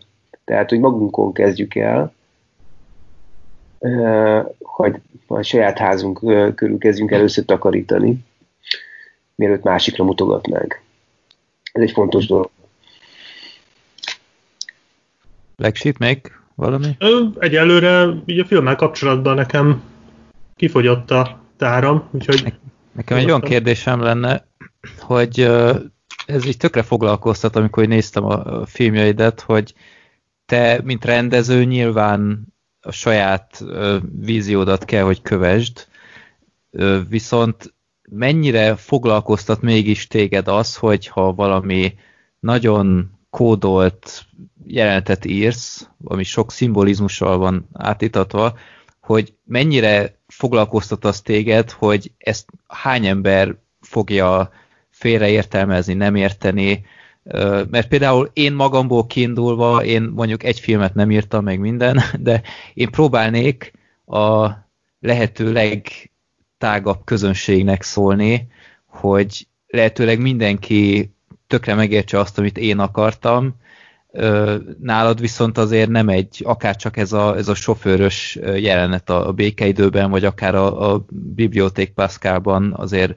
vannak kérdőjelek, vagy voltak kérdőjelek a fejemben, de hogy ez foglalkoztat-e téged egy, egy pillanatra is, miközben írod, vagy, vagy csak is arra fókuszálsz, hogy te ezt akarod elmondani, és ha valaki nem érti, akkor az gondolkozzon jobban, vagy, vagy az az ő baja? Nem, hát ez filmenként változik, mert vannak olyan filmek, vannak a, a, a saját filmem közül is, ahol fel sem merül ö, olyan fajta stilizáció, ami, ami mondjuk pont a Biblioték Pászkával, vagy ebben a filmben van. Például a Erneleik Farkaséknál az egy nagyon egyszerű és közérthető film. Igen. Abban semmi ilyesmi nincsen. Ö, ott pontosan tudtam azt, hogy, hogy ott, ott, oda nem fér bele az, hogy, hogy metaforákat használjak. Vagy a fehér tenyér. Ezek mind nagyon realista filmek. Viszont ezekben a filmekben ö, egy másik ö, nyelvet használunk, vagy használok, ami közelebb van a költészethez. A költő, amikor megír egy verset, akkor iszonyúan belülről dolgozik, és nem arról van szó, hogy csak én értsem, mert nem arról, én, én ezt nagyon szeretném, hogy más is értse, de nem tudhatom azt, hogy ki fogja érteni. Sokan értik, sokan meg nem. Sokan ráhangolódnak, sokan meg nem. De én ezt nem tudom kiszámítani, hogy ez hány ember. És teljesen kiszám, és az is kiszámíthatatlan, hogy melyik, hogy mondjam, tehát milyen kulturáltságú emberek hangolódnak adott esetben rá, vagy milyen, milyen felkészültségű emberek hangolódnak bizonyos dolgokra. Már le- lehet, hogy nem felkészültség kérdése, vagy lehet, hogy nem is intelligencia kérdése, hanem alkat, lelki alkat kérdése, hogy bizonyos költői ö, ö, mit tudom én, víziókra valaki, valaki, valaki ö, hogy mondjam, rá tud hangolódni, vagy nem. Valaki elkapja, valaki meg nem. Uh-huh. Én ezt nem tudom, nem tudom kiszámítani, és ilyenkor nem is gondolok erre. Egyáltalán nem gondolok erre. Például, mit tudom, ebbe a filmbe, nagyon, tehát van benne pár metafora, pár metafora, és az ember ezeket azért használja, én azért szoktam ezeket használni, mert vannak bizonyos gondolatok, vagy érzetek bennem, amiket úgy érzem, hogy a dialógusokkal fejeznék ki, akkor nagyon primér lenne. Tehát én azt gondolom, azt gondolom, hogy összetettebb ennél ez a kérdés. És nem elég szép úgy kifejezni. Tehát nem, nem elég tágas így kifejezni. Nincs benne elég távlat. Tehát, hogy valahol, valahogy érzek valamiféle megfogalmazását egy bizonyos jelenetnek, vagy egy bizonyos problémának, de szavakban ez nagyon buta lenne, így képekben és zenében viszont meg lehet éreztetni valamit ebből. Például a, a végén a körforgalom. Uh-huh. Pontosan a körforgalom, hogy annak a jelentése mi is pontosan. Uh-huh. Azzal, az, azzal a zenével. Tehát miután ez a jelenet sor végig megy, utána látunk egy körforgalmat, ott nagyon sok, és nagyon sok embernél tök más indíthat el. Uh-huh. Tehát ugyanúgy, mint hogyha azt mondanám, hogy na mit jelent az gyerekek, tegye fel a kezét, hogy aki tudja, hogy mit jelent az, hogy a távolságot, mint üveggolyót megkapod.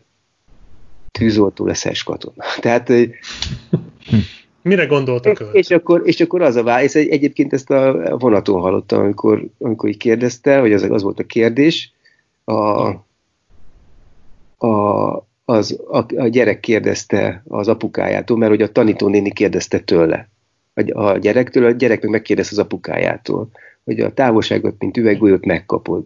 És az apukája gondolkozott, gondolkozott, és azt mondta, hogy nem tudom, de szép. Uh-huh. És uh, sokszor van ez, hogy nem tudom, de szép, de uh, itt, itt inkább azt mondanám, hogy valamit sejtek, vagy valamit érzek ebben, és sok gondolat is megfordul a fejemben.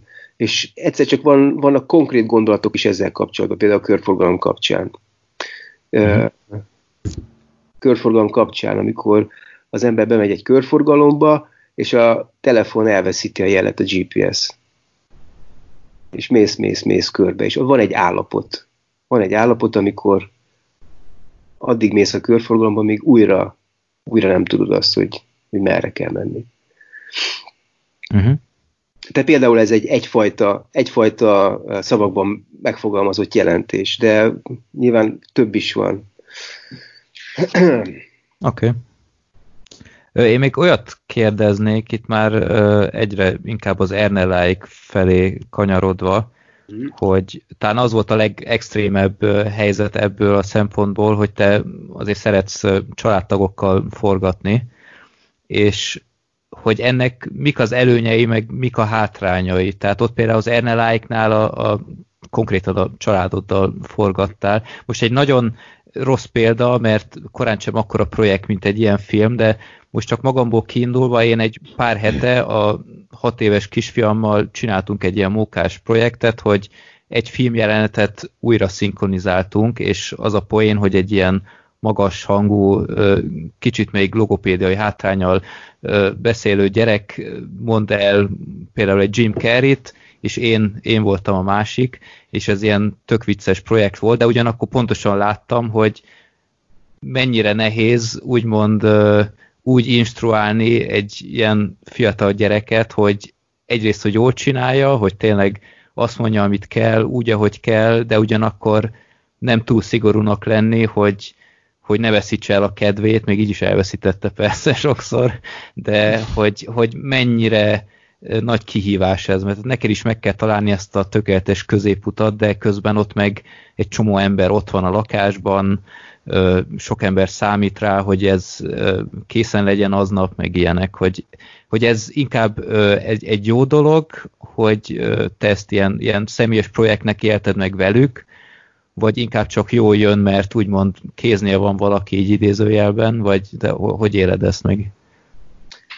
Hát mindenképpen jobb. Mindenképpen jobb.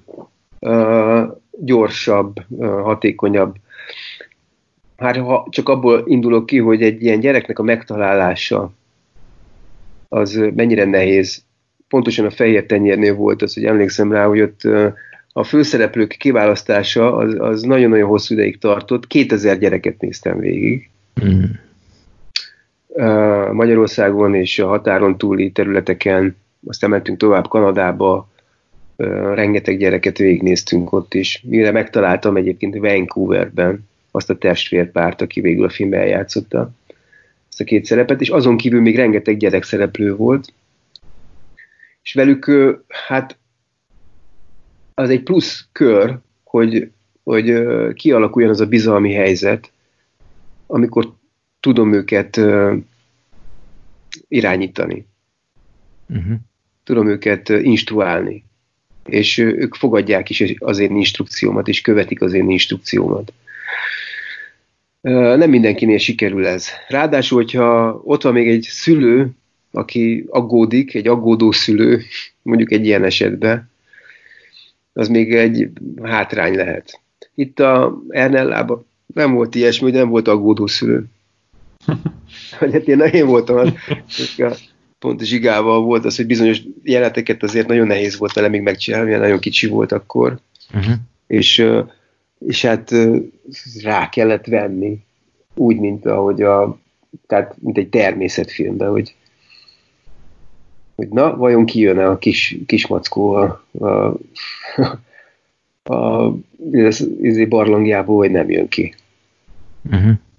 Uh, vagy, vagy sokszor volt az, hogy, hogy egy egészen másfajta jelenetet játszottunk el neki. Tehát, hogy ő sokszor hitte azt, hogy ő egy Bud Spencer filmben van, vagy valamilyen szuperhős filmben van. Például, amikor üti nekem a fejemet a izével, a, a boxkesztyűvel, akkor, akkor éppen egy Bud Spencer jelentet játszunk el. Hmm. Hát ő nem tudja, hogy a filmben, nem tudta akkor, hogy a film egészen más jelent az. Vagy amikor Igen. bemutatkoznak egymással a, a unoka testvérek, kijön pizsomába, és van nála egy ilyen kard, meg, meg van valamilyen ilyen ja, maszk. maszk, akkor egy szuperhőst játszik. Uh-huh. Tehát ezekre a jelenetekre úgy lehetett őt rávenni. A többiekkel, ugye Luizával már nagyon, hát ő, ő, már, ő már nem is tudom, ő elég sok filmbe játszott. Az én filmeim közül is a Biblioték Pászkába is benne volt, csináltunk egy Tehországot című uh, tévéfilmet, abban is benne volt, abba, ezekben szöveges szerepei voltak. Szóval más filmekben is játszott, ő már nagyon tapasztalt volt ilyen szempontból, és iszonyú jól csinálta. Tehát uh-huh. így lehetett vele dolgozni, mint egy felnőttel, és hát ebben a filmben is, a békeidőben is. Igen uh, teljesen uh, úgy, úgy, úgy lehet vele dolgozni, mint egy felnőttel. De így családilag mindenképpen hát a, a forgatásnak ad egy, ad egy uh, bár az én forgatásom, a mi forgatásainkon mindig ilyen, ilyen a hangulat, bár lehet azért, mert mindig családdal csináltuk, vagy mindig olyan volt, mint hogyha kiterjesztettük volna a családunkat arra az időszakra. Ezt alá tudom támasztani, mert nekem van egy informátorom, aki az Ernelláéknál operatőröd volt, egy a sok közül, és mondta, hogy nagyon, nagyon jó hangulatú volt az egész ott a, ö, sok sörrel, meg mindennel. Hát igen. Ja. Minden filmnek így kéne készülnie. Egyébként, ha már említetted a, a Louisát, tehát, hogy én nekem a, a bék, még visszakanyarodva a békeidőhöz, hogy a, az a legváratlanabb jelenet az volt, amikor ő a vonaton így odaszól, hogy szkanderozzunk ja, igen. az idegennek. Tehát, hogy, hogy az így honnan jött? Azt ő találta ki, vagy, vagy az nem, nem, azt én írtam neki, hát nem tudom, az úgy, az úgy passzolt oda. Aha. Adott esetben így ez a legváratlanabb dolog, tehát így, így, tehát így mindenre számítottam, de a szkanderozásra nem. De igen, jó mert, volt. Tehát... Igen, mert hogy ott látsz egy olyan jelenetet, ahol tulajdonképpen egy idősebb csávó egy ilyen körmönfont módszerrel tulajdonképpen fel akar szedni egy kislány. Igen, igen. És ez a kislány ez megállja a helyét ebben a helyzetben, és a végén ezzel a szkanderozunkkal tulajdonképpen deklarálja, hogy ő egy gyerek. Uh-huh. Hogy ő tulajdonképpen még egy gyerek. Uh-huh. De visszaverte a támadást. Még egy másik esetben, ugye az autóban, a inkriminált MeToo sztoriban, meg azt látod, hogy, hogy egy másik karakter pedig erre nem, ezt nem tudja megtenni. És nem azért, mert hogy ő gyengébb lenne, vagy, vagy, vagy, vagy ö, ö, jellemtelenebb, vagy bármi, hanem azért egyszerűen mások vagyunk.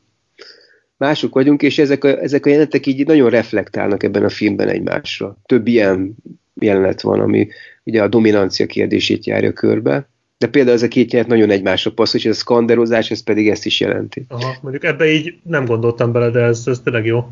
Igen. Uh-huh. Bár nyerni nem tudott volna, mert ott volt a ketrec, tehát nem tudta volna a, a srác. A, az, az Ernellához még egy kérdés, hogy ott nyilván az anyagi korlátok miatt forgattatok a saját lakásban. A békeidőben is volt ott jelenet, ha jól láttam, nem? Ugyanaz Igen, a... Igen, azt mondtam, hogy az a Kálmán nap című előadásunknak a vége, az itt. itt, itt aha, aha. Igen. Hogy, hogy mennyire volt neked úgymond ö, nehéz így nyilvánossá tenni a lakásodat, mert, mert a lakás az mégis az embernek a, a privát szférája, a, a biztos pontja, most meg így mindenki láthatta, hogy hogy néz ki a lakásod, tehát bár az a mögötte lévő porcelán szekrény az nekem nem volt ismerős a filmből, de, de így nem, ilyen, ilyen nagyon fura, fura volt nekem, hogy ennyire kinyitottad úgymond a, a visszahúzódó pontodat, hogy, hogy vagy, vagy csak én gondolom túl. Fú, várják, közben itt uh, ilyen egy százalékon vagyok, és nem tudom, hol van a töltője ennek a ennek a gépnek. Hát figyelj, ez a lakás, lakás kérdés, hát itt, itt nagyon sok ember megfordul a hétköznapokban. Uh-huh. Tehát uh, ezt a lakást nagyon sokan jól ismerik. És nem tudom, Orsolyában talán volt egy kis félelem ezzel kapcsolatban, de, de végül is, végül is ő, egy olyan, ő is egy olyan családban nőtt föl, ahol Marosvásárhelyen az anyukájának a lakása az egy, az egy ilyen ö, típusú lakás volt, mint ez, hogy egy ilyen átjáróház. Ott is egymást a kilincset a, a kor nagy művészei, és ö, minden este volt valami összejövetel, hát itt is ez zajlik, egészen pontosan ez zajlik itt is. Várjatok, mert itt meg kell keresem ezt a töltőt. Rendben. Ha megtalálom. A lányomnak a laptopját használom. Pedig jegyezd fel az időkódot, hogy ezt majd ja, jó. Okay. ki tud vágni. Egy pillanat, ugye itt vagyok.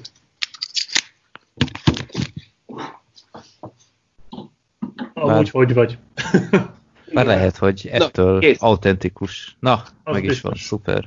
Jó, tehát akkor nem, nem volt ez nagy probléma nem volt, nem, volt nagy, nem, nem volt nagy probléma. Tehát uh-huh. nem. Hát a probléma az inkább ilyen esetben az, hogy nagy a felfordulás. Uh, hát az egész lakás teljesen uh, átalakul arra a kicsi időszakra, de csak egy, tényleg egy pár hét. Uh-huh. Sőt, pár hét a frász, hát uh, igazából az Ernel még kevesebb volt, tehát nem is volt két hét és volt hét a forgatás ott sem. Annyit meg ki lehet bírni. A Zernellás filmben talán Black Sheep neked a, az év egyik kedvenc jelenete volt, ha jól emlékszem, mert te mindig csinálsz ilyen összeállítást. Igen, igen, a, amikor, a bujócska. Amikor eltűnt a fiú, igen, az egy piszok jó jelenet, igen. Hogy az egy olyan 7-8 perc, én is most újra néztem, és direkt néztem az időt, hogy egy olyan 7-8 perces szekvencia, és hogy történetileg, meg hangulatilag így nem illik kifejezetten a, a maradékhoz, max annyiban, hogy így közelebb hozza az apukát a kisfiához, de ö, szóval egy kicsit kiesik a, a film maradékától, de mégis számomra az, a legemlékezetesebb jelenet a, a filmből, főleg mert én egyébként egy hasonlót, nem ennyire durvá, de egy hasonlót megéltem az én kisfiammal, aki bár nem ilyen extrém helyre bújt el, de, de olyan helyre, ahová még soha nem ö, tévedt. Úgyhogy lehet, hogy emiatt volt nekem is egy ilyen emlékezetes rész, hogy mi, mi volt a, az ötlet a, a jelenet mögött? Hogy pont ez, hogy így közelebb hozza az apukát a, a Brunohoz? Hát ez annyi mindenről szól. Emlékszem, amikor azt a azt az előadást csináltuk, mert eredetileg egy ilyen színházi előadás volt, akkor így jelenető jelenetre eh, lépegettünk, hogy mi lehetne a következő, mi lehetne a következő, és ugye olyan jeleneteket kellett oda rakjunk, ami úgy általában előfordul. És mhm. amivel kihasználjuk ezt az egy térben uh, zajló hát, uh, adottságot, hogy egy térben vagyunk, és egy térben mi történhet még meg, azon kívül, hogy beszélnek. Vannak a kettősök, vannak a négyes jelenetek, van, vannak a, vannak kis előadás, tehát hogy minél színesebb legyen az egész. Tehát, hogy van emögött egy olyan megfontolás is, hogy dinamika, hogy dinamikus mhm. legyen a, a történet. Egy ilyen egy lakásban játszódó. Hogy, mert ugye ez nem csak a sztoriról szól, hanem, az, hanem ez egy létezés a megmutatása, hogy hogy léteznek ezek az emberek ebbe a lakásba, és ebbe, ebbe, ebben a lakásban ilyen is előfordul. Meg hát mindenkinek a lakásában, hogy, hogy azt hiszi, hogy eltűnt a gyerek. És amikor ezt így kitaláltuk, emlékszem rá, akkor elsősorban az volt a, az egy dolog, hogy igen, hogy közelebb kerül a gyerekéhez, és hogy egy adott ponton mennyire, mennyire pánikba esik, egyrészt, hogy elveszte, elvesz, elveszítheti, és hogy felértékelődik az a gyerek, aki, aki tényleg a, a, az ideg, idegein táncol uh, máskor, és hogy mindent megtenne érte alapvetően, hogy ez érződjön. Másrészt az, hogy mennyire nem ismeri egyébként a gyerekét, mert hogyha ismerné, akkor tudná, hogy nincs semmi baj. Uh-huh. Tudná, hogy csak elbújt tehát hogy nem tűnhet el, és amikor felhívja a feleségét, akkor a felesége az folyamatosan nyugtatja, hogy ott van, biztos ott van valahol, nem tűnt el, értsd meg, ne hív, nem kell hívni a rendőrséget, nem, nem, nem lesz semmi baj, ott van valahol. Tehát az anya azt tudja. És meg se kérdezte, hogy hová bújt. Tehát ő valószínűleg pontosan tudta, hogy valahol ott van, és Igen. nyilván nem először, lehet, hogy nem először bújt oda, csak az apuka nem tudta. Tehát én magamból kiindulva az lenne az első, hogy megkérdezem. Igen, igen, van egy helye a gyerek, ahol szokott bújni. Tehát, ja, ja, ja. Jó, egy utolsó kérdés Ernellához tőlem, aztán Black Sheep átadom a szót, hogy ö, a filmben, ez a, a, akkor is nagyon foglalkoztatott, amikor annól moziba láttam, hogy a filmben sokszor előbukkan az apuka, ö, és tehát rengetegszer szóba hozzák, és így csodálkoztam, hogy úgy lett vége a filmnek, hogy végül egyszer sem láthatjuk. Holott tök érdekes lett volna látni, hogy mennyi igazság van abban, amit a, az egyik lánya mond, meg a másik lánya mond, hogy, hogy így jobb képet kapjunk a, az egész családról, hogy itt ez, a, ez, a, ez fel sem merült, hogy őt megmutatjátok, vagy ki lett vágva, vagy, vagy mi az mi a háttere? Nem attól féltünk, hogy az egy hiányérzetet keltett volna. Pontos, még, még nagyobb hiányérzetet, mert az azáltal, hogy megjelenik egy, egy ember, az azáltal, hogy behoz magával rengeteg ügyet és problémát. Tehát azon a mikrorealista szinten, ahogy ezt a filmet csináltuk, egy ilyen apának a megjelenése az újabb helyzetek sorát generálta volna, ami újabb, ami hiányérzeteket kipróbáltuk mi ezt, emlékszem rá, hogy mi lenne, hogyha megjelenne a végén, de az egy ilyen, ez egy ilyen csattanó lett volna. Jó, megjelent, akkor így néz ki. Ennél többet nem tudtunk volna elmondani róla, hogy így néz ki, vagy pedig folytatjuk tovább, és még, egy ilyen, még egyszer ilyen hosszú a, a történet. Tehát tulajdonképpen most úgy ér véget, hogy készülnek az ő érkezésére, és ott van az az asztal megterítve, ahol majd a következő felvonás le fog zajlani közöttük. Ami nyilvánvalóan nem lesz konfliktusmentes, hanem folytatódik, bár most úgy tűnik, mintha minden konfliktus úgy egy kicsit megoldódott volna, vagy úgy, vagy úgy lenne benne egy ilyen kis béke, egy kis megnyugvás, egy kis békeidő, hogy úgy mondjam. Ha, De aztán ott az asztalnál, ami meg van terítve, kezdődik a következő. Következő történet. Mert az emberek nem tudnak magukon egyébként, hogy mondjam, a saját árnyékokon nem tudnak túllépni általában. Nekem az a, az a megfigyelésem, hogy, hogy bár mindenféle fogadalmakat teszünk magunknak, de, de ha eljön a karácsony, akkor, akkor ott vagy valamiféle más családi összejövetel, akkor ott egyszer csak meg előkerülnek. Hát itt az, szerintem a karantén az nagyon sok történetet, meg sok problémát a felszínre hozhatott családok. Igen. Hát én nagyon sok helyről tudom ezt. Hogy ezek az együttlétek, ezek az együttlétek abszolút abszolút kifakasztották a, a, a hogy mondja, a szőnyeg alá söpört konfliktusokat. Uh-huh. Szóval ezért nem, ezért nem hoztuk be a, igen. Jó, meg, érthető teljesen. Meg az is nagyon fontos, hogy érdekes módon, míg a, míg a mi életünkben mi életünkben még ez egy érdekes kérdés, és ez talán még egy kicsit nagyobb távlatról még érdekesebb lesz nézni, hogy a mi életünkben, a mi gyerekkorunkban még nagyon aktívan jelen voltak a nagyszülők. A, gyerekeik életében és az unokák életében. Legalábbis nekem az a tapasztalatom, hogy a mi generációk ez már nem jellemző. Úgy értem, hogy a, a mi gyerekeink nagyszülei már egyáltalán nincsenek aktívan jelen az ő életükben. Ennek több oka van. Az egyik az, hogy, hogy nagyon nagy az el, el, elvándorlás, tehát vidékről Budapestre, vagy pedig Magyarországról külföldre, és ez fizikailag kivitelezhetetlen. De a másik az, hogy a nagyszülőknek nincs kedvük jelen lenni, vagy egyáltalán ezzel foglalkozni. Van uh-huh. egy ilyen érzés. Van egy ilyen érzésem is. És ez a nem jelenlét, ez, ez egy fontos dolog, hogy nincs nagyszülő, aki segítsen. Mikor nagyon-nagyon jó jönne sok esetben egy nagyszülő. Szóval én nem is tudom hányszor gondolok erre, hogy hú, de most milyen jó lenne most egy nagyszülő. Uh-huh. elhozni az iskolából, vagy csak ott, ha el akarok menni itthonról, akkor ott, ott hagyni a gyereket vele, vagy valami ilyesmi, és hát nincs. Uh-huh. Hát nálam szerencsére ez, ez nincs, úgyhogy nekem sok segítséget nyújtanak, de hát nyilván igen, ez családonként változó. Igen.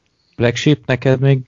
Ö, apróság, ami így eszembe jutott, hogy, hogy annak van oka, hogy pont Skóciából jönnek haza Ernelláék? Tehát, hogy éppen Skócia, így annyi, annyi országot választhattál volna. Már nem, mint a Skócia rosszabb lenne, mint bármelyik másik, csak úgy miért pont Skócia? Nem tudom, hogy, soka, nem tudom, hogy sokan mentek egy időbe oda Erdélyből, és szerintem azért. Ha. Van pár pici utalás arra, hogy, a, hogy a, az a testvérpár, amit Orsolya játszik, és a Tankó Erika a filmben, azok, azok valamilyen erdély felmenőkkel rendelkeznek. A, a szalvéta vágása végén egy ilyen, egy ilyen dolog, vagy, a, vagy azok a tulipán, vagy a ládák, a butorok a lakásban. Aha. Arra is vannak megjegyzések. Szóval, hogy, hogy egy, igen, és a, és a nagypapa is valószínűleg egy, egy erdélyi. És egy időben egy ilyen célpontja volt a romániai magyaroknak Skócia. Aha. Értem.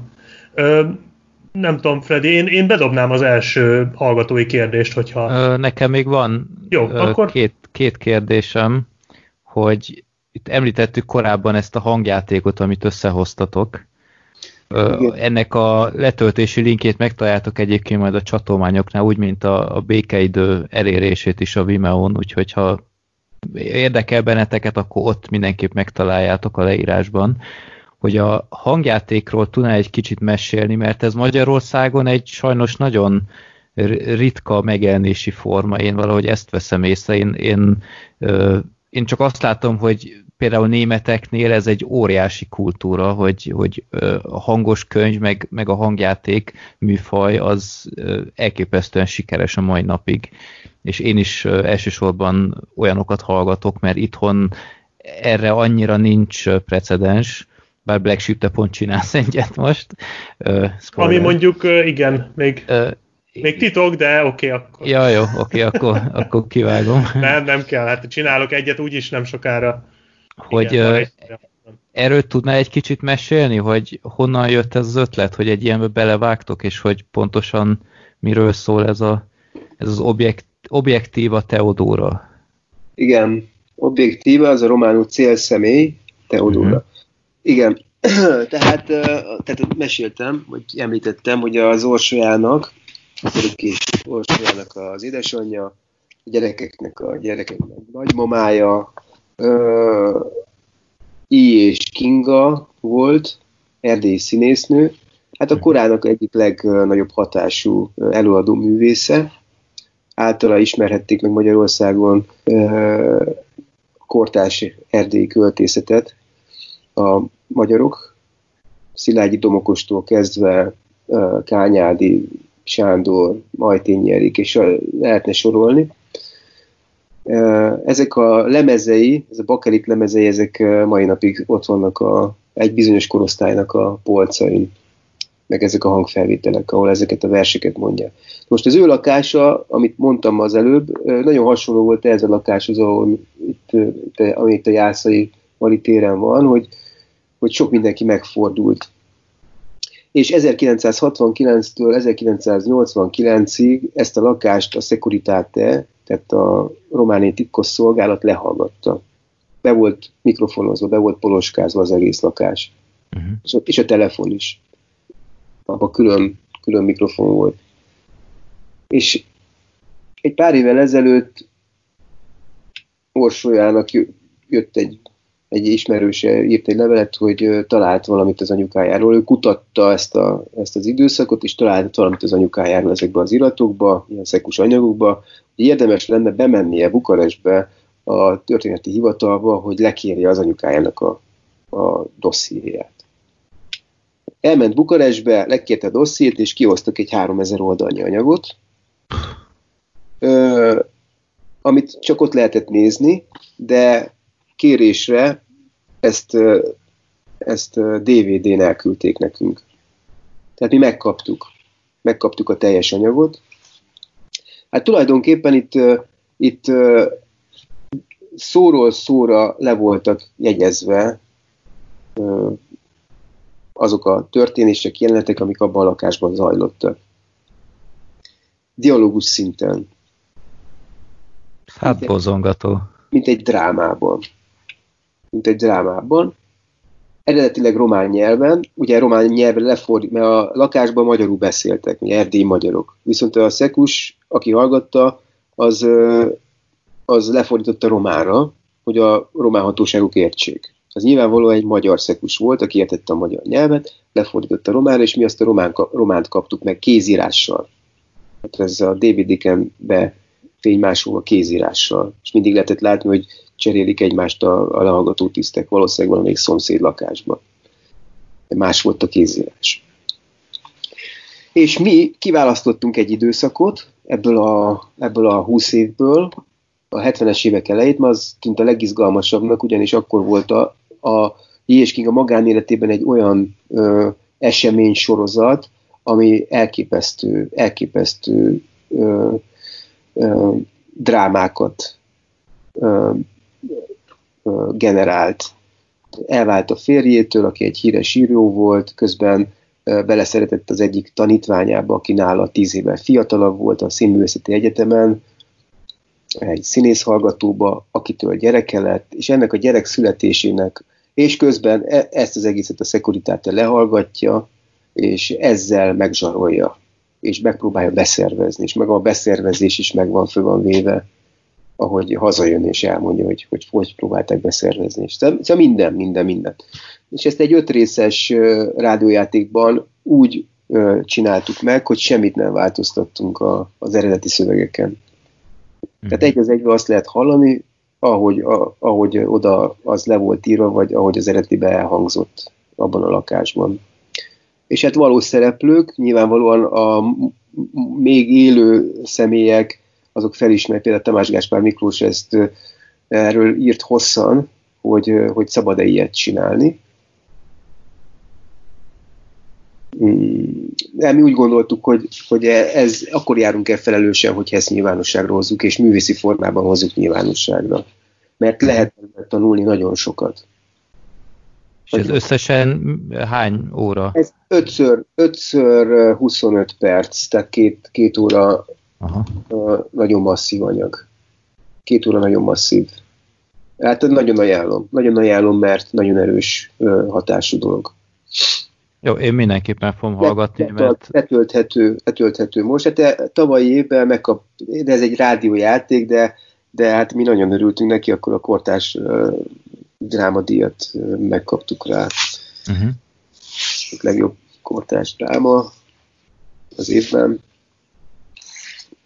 Jó, én, én mindenképpen fogom hallgatni, mert itt felcsillant a szememmel. Én erről nem szereztem tudomást korábban, de most így a felkészülés során igen, és azt a, tehát ez, ez nem semmi. E, egyébként ezt uh, filmre nem gondoljátok, hogy, hogy, hogy meg lehetne? Szó van róla, igen, arról is van szó, valami beszélgetünk róla, majd meglátjuk.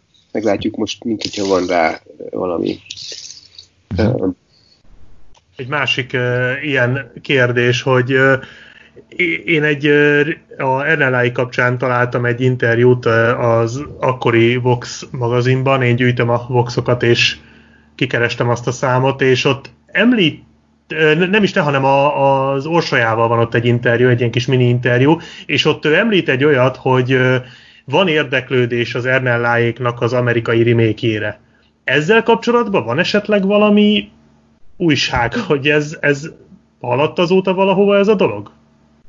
Hát mindig az van egyébként a magyar filmekkel kapcsolatban, hogy, hogy ö, egyszer csak elkezdenek megjelenni ilyen emberek, meg producerek, és mondani, hogy fú, ebből mindenképpen akarunk reméket, és aztán, aztán ugye el, ellaposul. Ezzel is az volt, hogy, hogy ö, ö, hú, hogy is hívják azt a színészt, aki nagyon beleszeretett ebbe a híres amerikai színész, Carlo Vivariban látta a filmet, és azt mondta, hogy teljesen lenyűgözte az egésznek, a struktúrája főleg, hogy teljesen váratlan, hogy ez a film építkezik, és hogy hogy tud ez sztorivá válni, úgyhogy tulajdonképpen nincs sztori, és mégis sztori.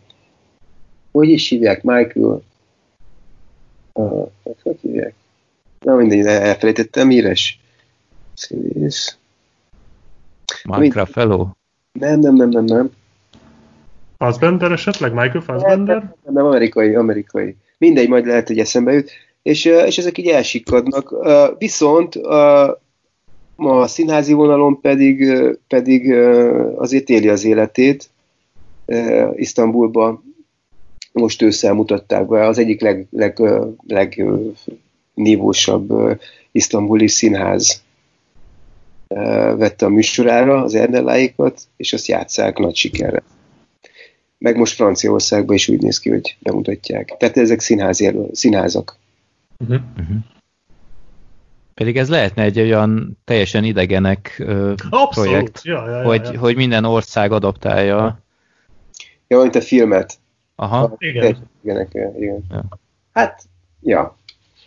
Hát színházban játszák, szóval én annak örülök. És Hát ez olyan, amit annó a, a viszkist is, hogy mondták, hogy a, a Johnny Depp fogja eljátszani a viszkist annak idején. Én ezt Hogy mondom, már- hogy a filmeknél mindig ez van, hogy Igen, igen. egy ilyen izé, és tényleg nálunk is bejelentkeztek, aztán ugye, ugye el, el Aha. egy amerikai rend, úgy hívja. Na mindegy, elfejtettem azt a színészt, aki nagyon...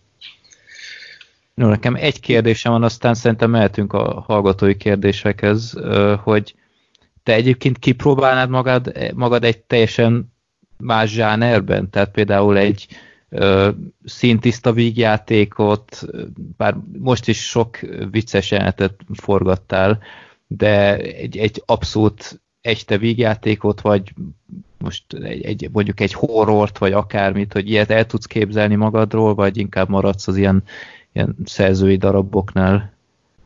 Simán el tudok képzelni. Simán el tudok képzelni. Uh, és most uh, nagyon elképzelhető, hogy, hogy, hogy el is kezdek gondolkozni ebbe az irányba. Uh-huh.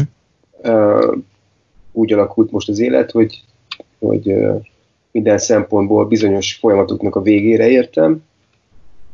Ugye a színházban megcsináltam egy trilógiát, az Ernelájaikkal kezdődött, Kálmán nap a második része, és most ősszel mutattuk be az 1% Indián, amit mindenkinek nagyon ajánlok, mert ez egy nagyon, nagyon erős valami lett az is, szerintem. És, és, és ezzel így a végére értem, a békeidővel együtt.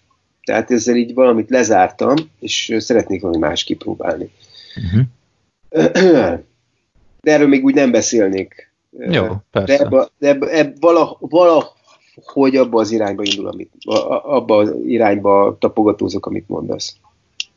Jó, kíváncsian várjuk. Mert például a horror az köztudottan olyan, hogy kevés pénzből is le lehet forgatni, ugye sokan így kezdték a munkásságukat. Ö, ja, úgyhogy kíván, kíváncsi vagyok. Hm. Jó, akkor Black Sheep szerintem Bence kérdését felolvasod. Aha, azt akartam, mert az még az Ernelláikhoz kapcsolódik, és pont ugye arról volt szó. Bence kérdezi, hogy fűződik hozzá egy kis szöveg is. Én összesen csak a Fehér Tenyér és az Ernelláik Farkaséknál című filmet láttam, amit Szabolcs rendezett. Személyes kötődésem is van az utóbbihoz, mivel az egyik tanítványod, aki segített neked, mint operatőr a filmben, jó ismerősöm, és nagyon sok jót hallottam rólad. Éppen ezért az Ernelláik Farkaséknálról kérdeznélek, mennyire volt nagy mennyire volt nagy kihívás a hely szűkössége a forgatáson? azon röhögök csak, hogy, hogy amikor kitaláltuk ezt a címet, hogy Erne- Erneláig farkaséknál, akkor pont erről e- ezen poénkodtunk, hogy hú, ez hogy lesz, hogy lehet majd ragozni. Igen, Erneláig farkaséknál ról szeretnék. igen, ez sajnos ilyen. Szóval, hogy a hely szűkössége, hát igen, ez egy nagyon nagy kihívás.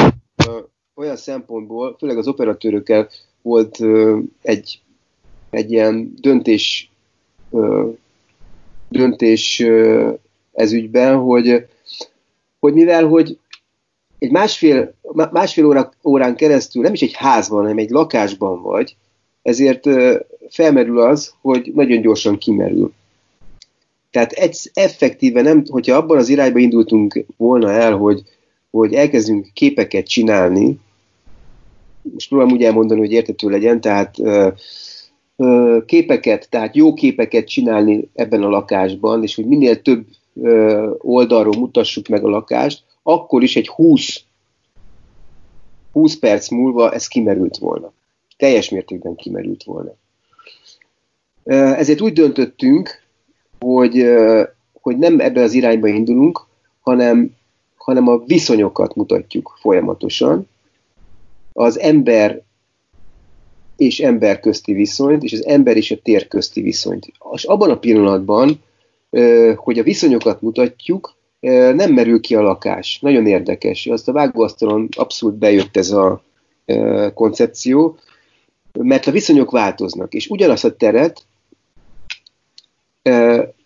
elkezded másnak látni, hogyha más viszonyban van benne a két ember, hogy más a viszonya a térhez. Tehát azt a teret, amiben az előzőleg egy ellopott borítékról zajlott egy jelenet, utána, nem is tudom, hogy hogy van már sorrendben, ugyanazt a teret látod teljesen kiürülve, és látod benne az apát, aki keresi a saját gyerekét benne, teljesen más jelent, más, máshogy néz ki az egész tér. Uh-huh. Meg máshogy néz ki az a tér, amikor a szülők beszélgetnek egy albumot lapozgatva a másik párról, és közben a gyerekük egy üvegajtóra rajzol, és azon az üvegen keresztül egy kihallgatási helyzetbe kerül. Tehát a tér, az elválasztás egészen más lesz. Tehát azáltal, hogy csak a viszonyt próbáltuk megfogalmazni, ez a tér nagyon használhatóvá vált, és tulajdonképpen nem volt probléma a, a, a, a, hogy mondjam, a tér szűksége, mert nagyon adta magát. Tehát viszonylag jó az elrendezése ennek a lakásnak, hát sok felől át lehet látni egyik, egyik szobából a másikba, megvannak ezek az üvegajtók, tehát ez segíti. De ez volt a titka. Ez volt a titka, hogy, hogy mindig a viszonyt fogalmaztuk a szereplők között. Ha egy képeket kezdtünk el volna komponálgatni, hát azt szerintem az bukta lett volna. Teljes mértékben bebuktuk volna a dolgot. Uh-huh. Jó, akkor uh, Laci kérdését olvasom, hogy először is szeretnék gratulálni a békeidőhöz, nekem tetszett a film. Az alkotásban van egy remek jelenet egy lakás színházban. Ennek csak kapcsán az érdekel, hogy mennyire más a filmes, illetve színházi rendezés, illetve melyiket szereted jobban és ehhez egy plusz kérdés, hogy a Radnóti színházas vírus miatti elmaradt bemutatókról van -e esetleg bármi hír azóta? Jó, hát tehát a színház és a film az, az olyan, mint hogy a két, mint a két nem is tudom mihez hasonlítanám, nem is két nyelv, hanem két külön tök más. Teljesen más a két dolog. Sok esetben a, az ellenkezője egyik a, egyik a másiknak. Tehát csak egy alapvető dolgot mondok, például pont az Ernelleik farkaséknál egy jó összehasonlítás, mert az volt színházban is és filmben is. Bár a színházat nagyon-nagyon szűk térbe játszuk a közönségnek, tehát sok esetben 50 ember, 50-60 embernél nem nézik többen ezt az előadást, valamikor csak 40-en egy lakásban, tényleg egy lakásban játsszuk le, egy centire ül a, a, a közönség, ezért a film, a, a játék az, az nem visel el te, ö, olyan teatralitás, mint egy nagy színpadon. A színészjáték. Tehát közel van a filmeshez. Nagyon közel van a filmeshez, de ö, a néző, a, megvan az a szabadsága, még ebben a szűk térben is, hogy azt nézze, akit akar. Tehát, hogyha az egyik szereplőt elkezdi követni, akkor ő követheti tovább, akkor is, amikor a másik szereplő megszólal. És nem feltétlenül kell akkor átfordítani a fejét a másik szereplőre, amikor éppen megszólal. Tehát ő akármikor átfordíthatja a fejét. Tehát ő editál. Ő vág. És a filmen ez nem így van. A filmen tulajdonképpen adott ponton nekem, rendezőnek el kell dönteni nem azt, hogy hova teszem a hangsúlyt, hogy kit mutatok. Ettől nagyon-nagyon más lesz és irányított a dolog. Tehát a közönség a film esetében csak azt láthatja, amit én mutatok neki, amit én akarok, hogy lásson. Ami nem biztos, hogy jó. Nem biztos, hogy jobb, mint ahogy ő szeretné, tehát hogy ahogy ő vágná ott, a, ott a, a, a történet folyamán. Ez egy óriási különbség például. A másik nagy különbség a, két forma között, a színészi játékban van, hogy egy bizonyos távolság után a színész, a távolságot úgy értem, hogy a közönség és a színész közti távolság, tehát nagy színpados távolságoknál már például, a színésznek bizonyos dolgokat kifejezetten meg kell mutatnia, mert különben a közönség nem fogja érteni, hogy miről van szó. Tehát mutatnia kell érzelmeket, és mutatnia kell szinte gondolatokat is. Tehát utalnia és mutatnia kell gondolatokra és érzelmekre, hogy a közönség értse, hogy ő miben van. Hogyha ez a színész egy ilyen nagy színpados előadás után oda megy a kamera elé, és hozzá van szokva ahhoz, hogy ő mutat, akkor azt fogjuk, gondol, azt fogjuk mondani rá, hogy rettenetesen teátrális, mert a, szín, a film az pont az ellenkezőit akarja. Az, okay. Azt akarja, hogy rejtsen. Rejtse el az érzelmeit, rejtse el a gondolatait, hogy nekem nézőként kelljen kitalálnom azt, hogy vajon miben van, mit gondolhat és mit érezhet. Akkor kezd el izgalmas lenni a vásznon. Akkor kezd el behúzni, akkor kezd el igazából főszereplővé válni, akkor kezd el engem érdekelni. Ha van valami titka, és, és nagyon-nagyon óvatosan kell információkat adagolni érzelemekből is, és, és gondolatokból is. Ez egy óriási különbség, és sokszor a színészek nem szokták érteni, hogy mi a baj a játékukkal. Nem is érthetik, mert, mert benne vannak a, a napi rutinban, játszanak egy hónapba 20 nagy színpadon, és utána elmennek forgatni. Hát hozzá vannak ahhoz szokva, hogy mutassanak folyamatosan. Hogy folyamatosan. És mi történik? Túlmegy a kamerán. Egyszerűen az ő játékának csak a kameráig kell tartania, azon nem mehet túl, túlmegy az operatőr, túl, túlmegy a világosítókig, és tulajdonképpen a világosítók is a büfés környékén ott szórakoznak a jeleneteken. És ezért van sokszor az, hogy, hogy, hogy azt mondjuk, hogy egyik nem csak magyar filmekre jellemző, és olyan sok filmre jellemző, hogy teátrális mondjuk a színészi játék. De ezt nagyon szépen át lehet hangolni, hogy ez tudatosítva van. Tehát amikor uh, mi itt a podcastben ilyen nagyon-nagyon régi filmekről beszélünk, ott szoktuk ezt sokszor megegyezni, hogy teljesen másképp színészkednek még, mert, mert nem ehhez vannak hozzászokva, ugyebár, hogy néma film, meg ilyenek, és akkor teljesen másképp gesztikulálnak, meg ilyenek. Úgyhogy abszolút logikus, amit mondasz. Igen, de még ma, ma, ma is, tehát hogy ma is ez, ez probléma, és ezt, ezt szépen rá kell hangolódni, át kell állni a színészeknek is, a rendezőnek is észre kell vennie. Szóval, és, igen. Csak hogy instruálási szempontból melyik a nehezebb egyébként? Meggyőzni a színészt, hogy legyen még teátrálisabb, viszont ne túlzottan, mondjuk egy színházba, vagy inkább ezt a visszafogottságot valahogy Igazából az, hogy visszafogott vagy teátrális, ez, ez, ez egy, ezek, hogy mondjam, nem így merülnek fel ezek a kérdések. Mert mindig mindennek az igazságát keressük, és az adott történetet és az adott formához képest. Mert simán vannak olyan formák, eh, van olyan stilizáció, vagy olyan filmtípus, amiben belefér a teatralitás. Rengeteg olyan amerikai filmek tudnék mondani, ami brutálisan teátrális, és mégis működik és mégis nagyon jól működik. Kezdve a ragyogástól, ahol Jack Nicholson elképesztő, olyan, mint egy ilyen, tehát iszonyú sok, tehát azt mondom rá, hogy, hogy iszonyatosan teátrális, amit játszik. Uh-huh. De mégis működik benne. Mert egy olyan stilizációban van tartva, vagy egyébként Kubrick filmeknél sokszor ezt el lehet mondani, de, de más vigjátékoknál is, szóval, és működik. Ez mindig attól függ, hogy mit, mit, milyen koordinátorrendszert határoz meg neki a, a rendező. Hogyha az a koordinátorrendszer mondjuk azt vállalja, hogy ez egy naturalista kamaradráma, ahol mikrorealista szinten a, a valóságot akarják ábrázolni, abban kezd el valaki úgy csinálni, mintha, az már, akkor az elkezd zavar, zavaró lenni. Mert azt mondod rá, hogy ez úgy csinál, mintha, és nem az. Tehát uh-huh ez nagyon fontos, hogy, hogy én akkor azt kell, hogy higgyem, hogy ő az, és kész. Ő egy ő egy, mit tudom, egy pénztáros nő a Tesco-ban. De hogyha ő eljátsza azt a pénztáros nőt, és karikírozza és valahogy stilizálja, mint egy színházban, vagy mint egy vigjátékban, ami, ami kicsit karikatúrisztikusabb, akkor, akkor az, az engem zavarba ejt, és azt mondom rá, hogy hamis. Abban a koordinátorrendszerben. Tehát ez csak ennek a kérdése, hogy mit vállal egy film, milyen stilizációs fokra van belőle. Ez, ez egy rendezői felelősség alapvetően.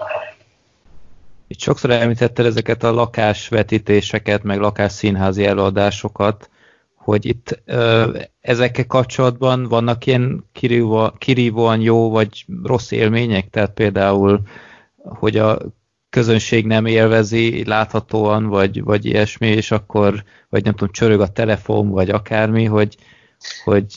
Érdekes módon nagyon, általában nagyon Szóval nekem, nekem nagyon-nagyon jó élményeim vannak ezzel kapcsolatban. És nagyon-nagyon hiányzik most, hogy nem tudjuk csinálni. Mi nagyon sokat játszottuk az elmúlt években. Az Ernellát is, a Kálmán nap című előadásunkat is, és a harmadikat is folyamatosan ö, több száz előadást élt meg, az három előadás. És mindenhol, mindenfelé játszottuk az égvilágon ö, ö, vidéken is játszottuk addiktológián, játszottuk ö, ö, kicsi faluba, játszottuk, ö, ö, szóval mi, egy, egy vaskereskedő meghívására, aki mindenképpen szerette volna megmutatni a, a, abba, abba a városba azoknak az embereknek, ahol él. Uh-huh.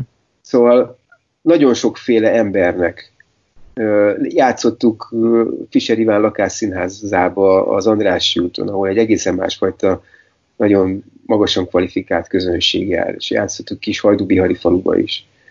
És mindenhol nagyon érdekes, hogy, hogy a közönség összetétele azért befolyásolja azt, hogy ugyanazok a szövegek, ugyanazok a, minden ugyanaz, tehát semmit nem változtatunk, de valahogy a hangsúlyok máshova kerülnek, és mindig egy picit más a rétege jön ki.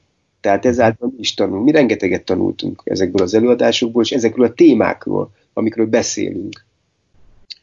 És ilyenkor egyébként oda mentek korábban megnézni a helyszínt, hogy vállaljátok-e, hogy, hogy az, a, az az előadó terem, vagy szoba, vagy ilyesmi az egyetlen alkalmas-e erre? Vagy... Pontosan, ahogy mondod, így történt Aha. egész, hogy megnézzük, hogy alkalmas-e. Hát így van, amikor személyesen ne tudok menni, és akkor úgy csekkolom, van, amikor pedig így kifotóztatjuk, uh, uh-huh.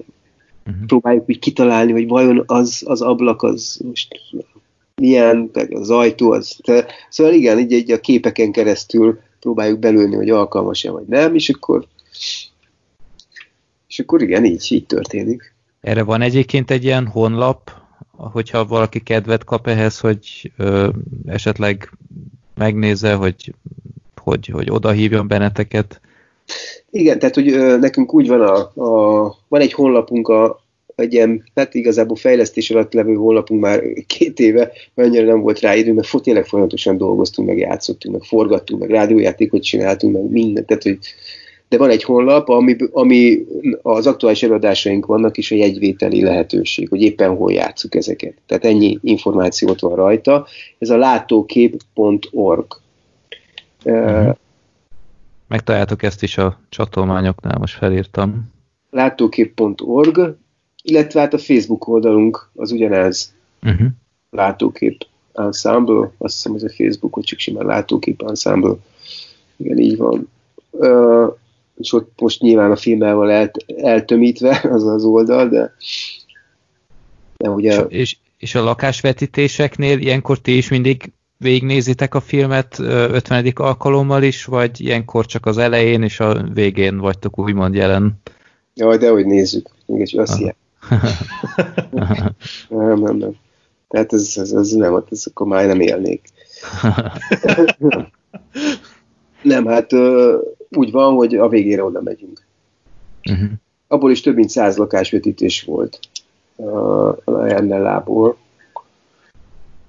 Hát az, az, nagyon, az is nagyon érdekes volt, mert ugye ott az, azt csináltuk, hogy, hogy bárki, aki garantálni tudott 20 embert, 20 nézőt, az lehívhatta a filmet a lakásába, és akkor mi oda mentünk a film végére és beszélgetés után. És tényleg mindenféle születésnapi ajándékként valaki lekérte a férjének a filmet, akkor uh, ilyen pszichológusok, akkor uh, nőklub, akkor uh, család uh, terapeuták lekérték. Szóval az égvilágon mindenfele voltunk, és nagyon jó beszkenneltük ezt a magyar, magyar világot, mert tényleg ö, lakásokban voltunk. Különböző embereknek a lakásaiban. Tehát ö, tényleg találkoztunk a közönséggel. A közönségünkkel. Azért ez ritka dolog. Tehát, hogy ennyire, ennyire intim és közeli kapcsolatba kerülni. Uh-huh. Ja, igazából akkor kezdtem el érezni ennek az egésznek a felelősségét, és amit csinálok, hogy bizonyos embereknek mennyire fontos ez. És ez ilyen jó, jó első érzés is volt, uh-huh. hogy, hogy érdemes csinálni, mert nagyon sok embernek ez nagyon fontos. Jó, akkor Black Sheep szerintem Tamás kérdésével lehet folytatni. Ö, aki kettőt is föltett. Az egyik, hogy mi a legjobb és a legrosszabb része a rendezői munkának szerinted, illetve hogy lenne valami tanácsod az új rendezők számára, mert én, mármint hogy Tamás, is nagyon gondolkodik, hogy ebben a szakmában szeretne elhelyezkedni. Hát a legjobb meg legrosszabb az mindig változó. Attól függ, hogy éppen mibe törik bele az embernek a bicskája útközben.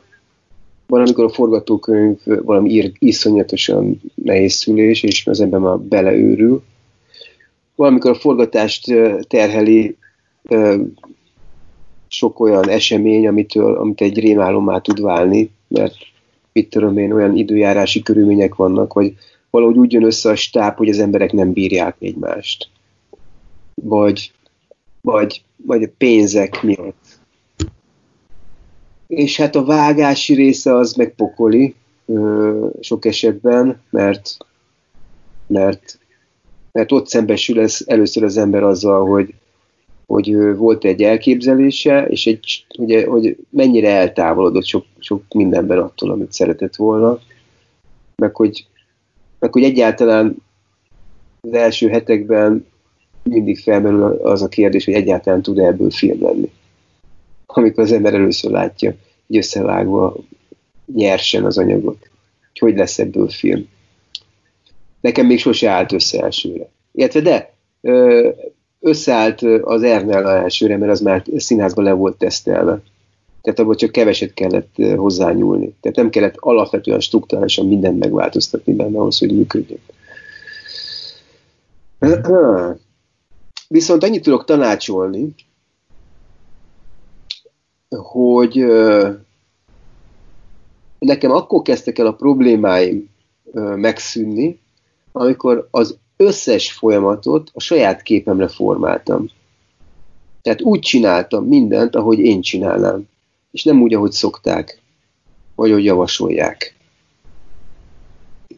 Úgy írtam a forgatókönyvet abban a tempóban, és olyan koncepció mentén, ahogy én gondoltam, az előkészítés azokkal az emberekkel és olyan formában történt, ahogy nekem komfortos volt, a forgatás ugyanígy, ahogy nekem komfortos volt, és nem úgy, ahogy szokás, semmilyen szabályt ilyen szempontból nem tartottam be. Ez most az utolsó két filmre vonatkozik, az Ernellára és a Békeidőre. És, és a bemutatási formája is olyan volt, hogy nem kötött semmi, a legnagyobb szabadságban csináltam ezt. Hogy úgy éreztem, hogy én azt teszek, amit akarok ezzel a filmmel. Mert ez, ez a mi filmünk, és, és nem, nem, nem, nem kell odadobjam, nem kell odadobjam egy ilyen általános nem kell beledobni egy általános darálóba.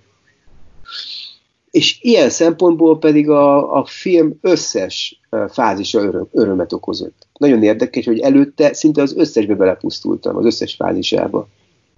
Olyan, mint amikor egy szűk ruha feszít valami, a, a bemutatóról ne is beszéljünk.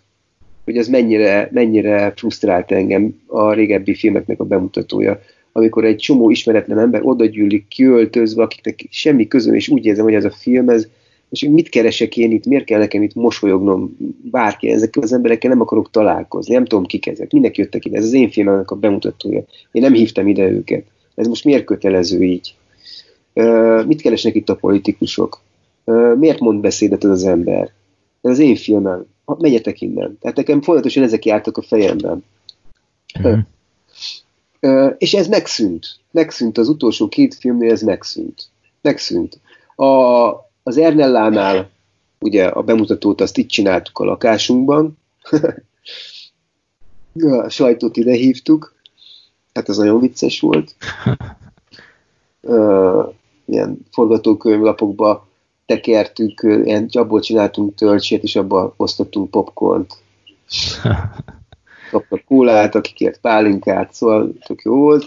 Előtte azért volt egy nagy bemutatónk, mert azért hozzátartozik, hogy, hogy Kárló Vivariba ott raj, nagy vörös szőnyeges versenyfilm volt, és jól meg is nyertük a fődíjat vele.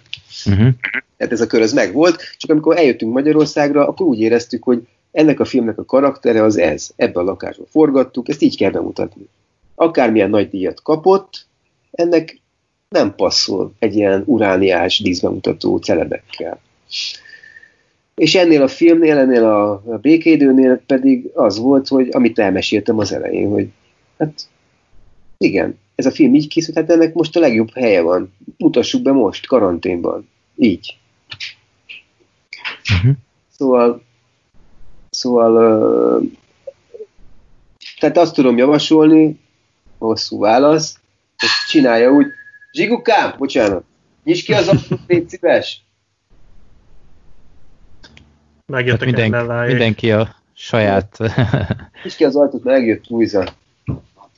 mindenki a saját elképzelését kövesse akkor. Mindenki, mindenki kövesse a saját elképzelést. Nagyon sokat lehet tanulni, persze, kipróbált utakat lehet járni, de, de én azt látom, hogy, ez, hogy so, sokan is a tanítványomon is látom, hogy frusztrálódnak ettől. Tehát, hogy, hogy akkor jár mindenki a legjobban, hogy amennyire követ, amennyire, annyira kövesse, amennyire, amennyire használható neki. Uh-huh. Érző, hogy nem használható, akkor ne, ne hallgasson senki másra, hanem csak arra, amit ő gondol. Mert az csak, csak ártani fog neki. Abban biztos vagyok. Az energiáit fogja fölemészteni. Tehát olyan ruhát ne vegyen fel, ami nem áll jól neki, és, és nem, nem, nem, nem érzi magát benne komfortosan. Jó, Báli, Bálint kérdését uh, olvas szerintem még Black Sheep, azt- Black Sheep, aztán én befejezem a Péterével, mert az elég hosszú, és nálam van a Jó. teljes kifejtés. Ja, igen, igen, igen, igen. Bálint kérdése a Biblioték Pascalhoz kapcsolódik, hogy mi volt a Biblioték Pascal írásának kiinduló pontja, miből született mindaz, amit végül a filmben láthattunk. Ez egyébként engem is érdekel. Tehát mi volt az első ötlet, amiből ez az Igen. egész cselekmény született? Ötlet, Az első szikra. igen, Sepsi Szentgyörgyön 2000-ben, ha jól emlékszem, nagyon-nagyon régen, egy büfés lány mesélt nekem egy történetet arról, hogy ő kiment Németországba talán.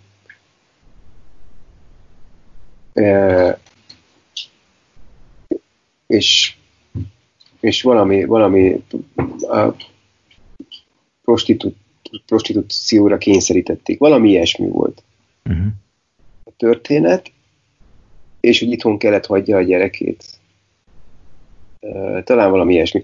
Mindegy, én akkor, amikor ezt hallottam, akkor írtam belőle egy rövid novellát. Ami egy ilyen nagyon naturalista novella volt, egy ilyen sex traffic story. Az időben nagyon gyakori volt ez. Hogy Nyugat-Európában mennek Kelet-Európába. Ez valószínűleg most is az, csak most már nem valahogy nincs így a, a média érdeklődésének a középpontjában, de akkor nagyon ott volt. És, és ez így éveken keresztül hányódott ez a, ez a mappa a különböző számítógépeken. Megcsináltam közben három játékfilmet, nem, tulajdonképpen négyet, mire újra aktuális lett valahogy, valahogy megint előszedtem, de akkor egy más szemmel néztem már rá, ez a Fehér Tenyér Off Hollywood ezek után a filmek után volt, más szemmel néztem rá, és, és úgy éreztem, hogy ebből lehetne csinálni egy ilyen, egy ilyen speciális horror mesét. Mert akkor láttam egy dokumentumfilmet a a világ nagyvárosaiban, elsősorban Berlin, Tokió, ebben zajló ilyen fétis, fé, szexuális fétisekről. Azt hiszem valami Discovery vagy National Geographic dokumentumfilm volt. És ez nagyon sokkolt engem. Hogy ez létező dolog, és, és azt gondoltam, hogy egy nagy ívű történetet lehetne csinálni, egy nagy dinamikájú történetet, ami kezdődik a Fekete-tengernél, befe, befejeződik a, a, az Atlanti óceánnal, tehát az egész Európa tulajdonképpen le van fedve, akkor lépett be Románia az Európai Unióba egyébként. Uh-huh. Tehát azzal tágult az Európai Unió, és, és ebből a színes, arhaikus, szinte 19. századi világból, amiben a film kezdődik, szépen át lehet utaztatni, és a napfényes, napfényes 19. századi, eh, ahol a fiatal srácok eh, a mezőről hazatérve a csatornába ugrálnak fürödni a hídról. Szóval ebből a világból át lehet utaztatni a főhőst Nyugat-Európába, a, a, az éjszakába, ahol már a színek elkezdenek eltűnni, el, elkezd eltűnni a levegő, és, és, és minden ilyen, ilyen artifi, tehát, hogy mondják, mesterséges. mesterségessé válik, és a, ugye annak a, a végpontján pedig ott van az a fekete-fehér szoba uh-huh. a fulladással. Igen. A levegő színek, napfény ellenében egy szűk szoba, egy gumi ruha, és az a nylon zacskó, amiben az a maradék levegő van. Tehát, hogy ezt a két végpontot akartam így de ez egy fokozatosan alakult ez ki összekötni, és ehhez hozzátartozik az is, hogy abban az időben Orsolyának volt egy ilyen parkolási büntetése, ami így eleszkalálódott, és akkor ö, és úgy döntött, hogy be, bemegy börtönbe. Mert fel, mert fel ö, tehát ugye ilyenkor, amikor így nem fizetett be a bírságot, akkor küldenek egy értesítést, hogy vagy közmunkázol, vagy pedig börtönbe mész, vagy, vagy pedig kifizeted, nem tudom, van valami. És úgy döntött, hogy azért, mert ezt a filmet csináljuk, hogy én már írtam a forgatókönyvet, én bemegy, és akkor kicsit körülnéz, mert volt eredetileg benne egy börtön is. Kicsit körülnéz. Igen, nem volt, nem, nem volt ötlet, nem volt annyira jó ötlet, tehát elég, most nem akarok belemenni, hogy mik történt a börtönben, de nem volt, nem volt egy jó ötlet, de minden esetre ott találkozott egy, egy lánya, egy prostival, aki meg ugyanúgy elmesélt neki egy ilyen történetet, de ott az a történet, abban már szürreális egy elemek vegyültek. Uh-huh. ami már az ő fantáziája volt. Tehát ahhoz, hogy ezeket a hétköznapi, iszonyúan sokkoló hétköznapi szürkeséget valahogy túlélje, ahhoz az ő fantáziájára volt szükség már a feldolgozásban, és már ezeket úgy mesélte tovább, hogy ott valami fantasztikus dolgok történtek. És ez a két elem volt az, ami, ami végül is ez, ez az egész filmet így, hogy mondjam, így motiválta uh-huh. megírását is. Az Orsának a börtönélménye, nekem ez a nekem ez a találkozásom ezzel az erdély lánya, plusz ez a, plusz ez a dokumentumfilm, amit uh-huh. láttam. Meg ami nyilvánvalóan az is benne van, ami egy másik dolog, ami meg az én vonzalmam az egész Erdély vagy Román, Romániához. Tehát nekem abban minden szeretetem és minden vonzalmam benne van, amit ezek iránt, a terek iránt érzek. Ez az exotikum. Én ezt, ezt nagyon szeretem. Nagyon szeretem. Uh-huh. Szerettem volna ezt filmen valahogy kifejezni. És az már, hogy aztán a kislány álmodik, meg íz, az már az én, én fantáziám. Uh-huh, uh-huh. Én ö, most néztem meg itt a podcast felkészülésből. Én bevallom korábban a, a plakátja mindig elrettentett, bevallom őszintén. Ö, pedig Tarantino azt mondta rá, hogy kurva jó a plakátja. Igen? Na, hát azt hiszem ezt, ezt így a sírkövedre is ráírhatod majd, mert ez, sokan nem hallják meg ezt a mondatot. Ja. Hát én bevallom őszintén, rajtam kifogott a film, tehát én, én nem, tehát mindig amikor azt hittem, hogy ú, most, most ez már ez, ez ad elég kapaszkodót, aztán valahogy ilyen, ilyen átment ilyen furcsába a film, aztán amikor már a második felére ö, már jobban tetszett, ö, tehát onnantól kezdve, hogy ez az egész szál elindul, amit az előbb mondtál, de nem, tehát én úgy érzem, hogy nem nőttem még fel ez a filmhez, hogy itt teljesen megértsem, de mindenképp egy, egy nagyon egyedi darab, azt ezt nem lehet tőle elvenni. Ami már a plakátjáról is lejön egyébként. Tehát. Nagyon egyszerű kis történet egyébként. A, a, ja, még egyet elfelejtettem, hát az a, tulajdonképpen teljes mértékben követel a nyomorultaknak a történetét. Uh-huh. Ez, a, ez a nyomorultaknak az öt tétele. A, amikor a, a, Kozett, a Tenárgyé, a, tehát ez a, ez, ezt, a, ezt a vonalat követi. Tulajdonképpen ez a 19. századi francia nagyregénynek a struktúrája van felépítve. Öt dialógus, öt dialógus, öt karakterrel, Eh, plusz átkötő, átkötő passzázs részek. Ez egy, és ebben van elmesélve ez a kis, kis történet. A vége nagyon tetszett egyébként, tehát az a, amikor újra kikötnek a, a gyámügynél, vagy úgy, újra ott láthatjuk azt jelentet, az, az nagyon jó lezárás volt. Jó, ö, szerintem akkor fejezzük be az adást Péter hallgatón kérdésével, aki hát egy olyan kis novellát írt, mint kérdés. Én nem szerettem volna ebből semmit kihúzni, mert úgy értem, hogy, vagy úgy érzem, hogy te pontosan érteni fogod ő, mit akar kérdezni, vagy mit szeretne mondani. Úgyhogy ez egy kicsit hosszabb kérdés lesz, de szerintem pont ne, ne, neked egy teri találat lesz. Szóval Péter kérdezi, hogy a békeidő után írta ezt, hogy hosszú idő után egy igazi magyar film, nem tréfálok. A kérdés az lenne, hogy etűdökben, szekvenciákban vagy egyebekben gondolkodik a filmről a továbbiakban. Tehát ahogy egy jelenet felépül, kialakul Szabolcs utóbbi két filmjében, az juttatott eszembe ilyen zenei, zenei műszavakat, például az etűd vagy a szekvencia, valahogy a szereplők jelenlét a legfontosabb, miért vagy itt, minek, az ilyen kérdésekre kezdik el keresni a választ a színészek, és ha valóban azok, akkor ebből koncentrált tapogatózásból alakul ki az adott jelenetnek a témája. Tehát az érthetőség kedvéért a békeidő legelső jelenetében a 40-es fárad, de szép nő, és egy fiatal törekvő, de bizonytalan lány ül a presszóban, hogy miért pont a bizalom válik a központi témává, és a jelenet nézések közben az jut eszembe, hogy erről szól az utóbbi 30 évünk, mindenki ott és úgy akarja átbaszni a másikat, ahogy csak tudja, bármilyen pici kis helyzet előnyért, sokszor még csak nem is tudatosan, ösztönösen ilyen a mi szocializációnk, és a civilség és a tudatos jelenlét ilyen minőségű létrehozása, bemutatása egy olyan korrajzot ad, amit tényleg nem lehetett látni magyar filmekben hosszú ideje, Szóval a jelenetek zenei felépítése miatt jutott eszembe megkérdezni Szabolcsot, hogy a továbbra is hasonló szerkezetű filmeket fog-e még csinálni, vagy teljesen más alapok, alapokról kezdi majd az új dolgait. Bocs, az okoskodásért, de érthetőbben és rövidebben nem tudtam írni.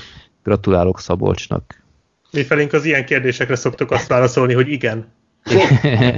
igen, köszönöm szépen. Ja, abszolút értem, és értem is, hogy, hogy mit, mit keresgél, a, aki, aki írta, vagy mert én is abszolút abból indulok, és hogy mi, mitől, lesz, mitől lesznek ezek, ezek zenei jellegűek, ezek a struktúrák az utóbbi időben.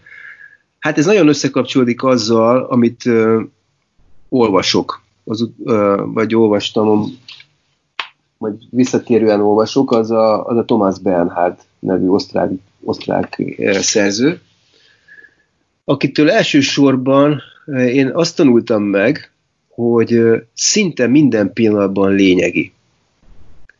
Tehát nem, nem enged el téged, szóval nem, nem engedi meg magának azt, hogy, hogy felesleges dolgokat rakjon bele a,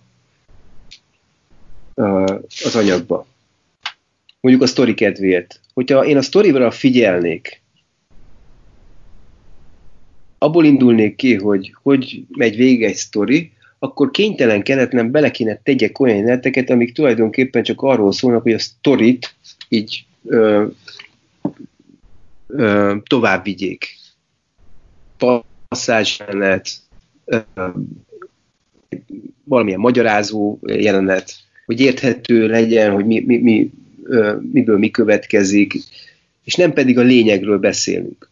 Tehát ebben a filmben, és tulajdonképpen az Ernellában is a, a, az elgondolás az az, hogy fel van vetve egy nagyon fontos téma, és az ki van bontva. És az megy át organikusan egy következő jelenetbe, ahol ugyanúgy egy fontos téma fel van vetve és ki van bontva. Tehát mindig tartalmi, mindig nagyon fontos és tartalmi a dolog. És egyikből következik a, a másik. Ugyanúgy, mint egy zenei műben nincs felesleges rész. Tehát ott az egy zenei műben nincs felesleges rész. Az mindig lényegi, mindig tartalmi, mindig egyikből következik a másik. Engem azok a filmek rettenetesen untatnak őszintén szólva, ahol egy sztorit próbálnak nekem elmesélni, aminek kb. a tizedik percén tudom, hogy mi lesz a harmincadik percében, és addig végig nézek három életet, mert csak a sztorit meséli. Nem tudom, hogy érthető, amit mondok. Igen, igen. igen.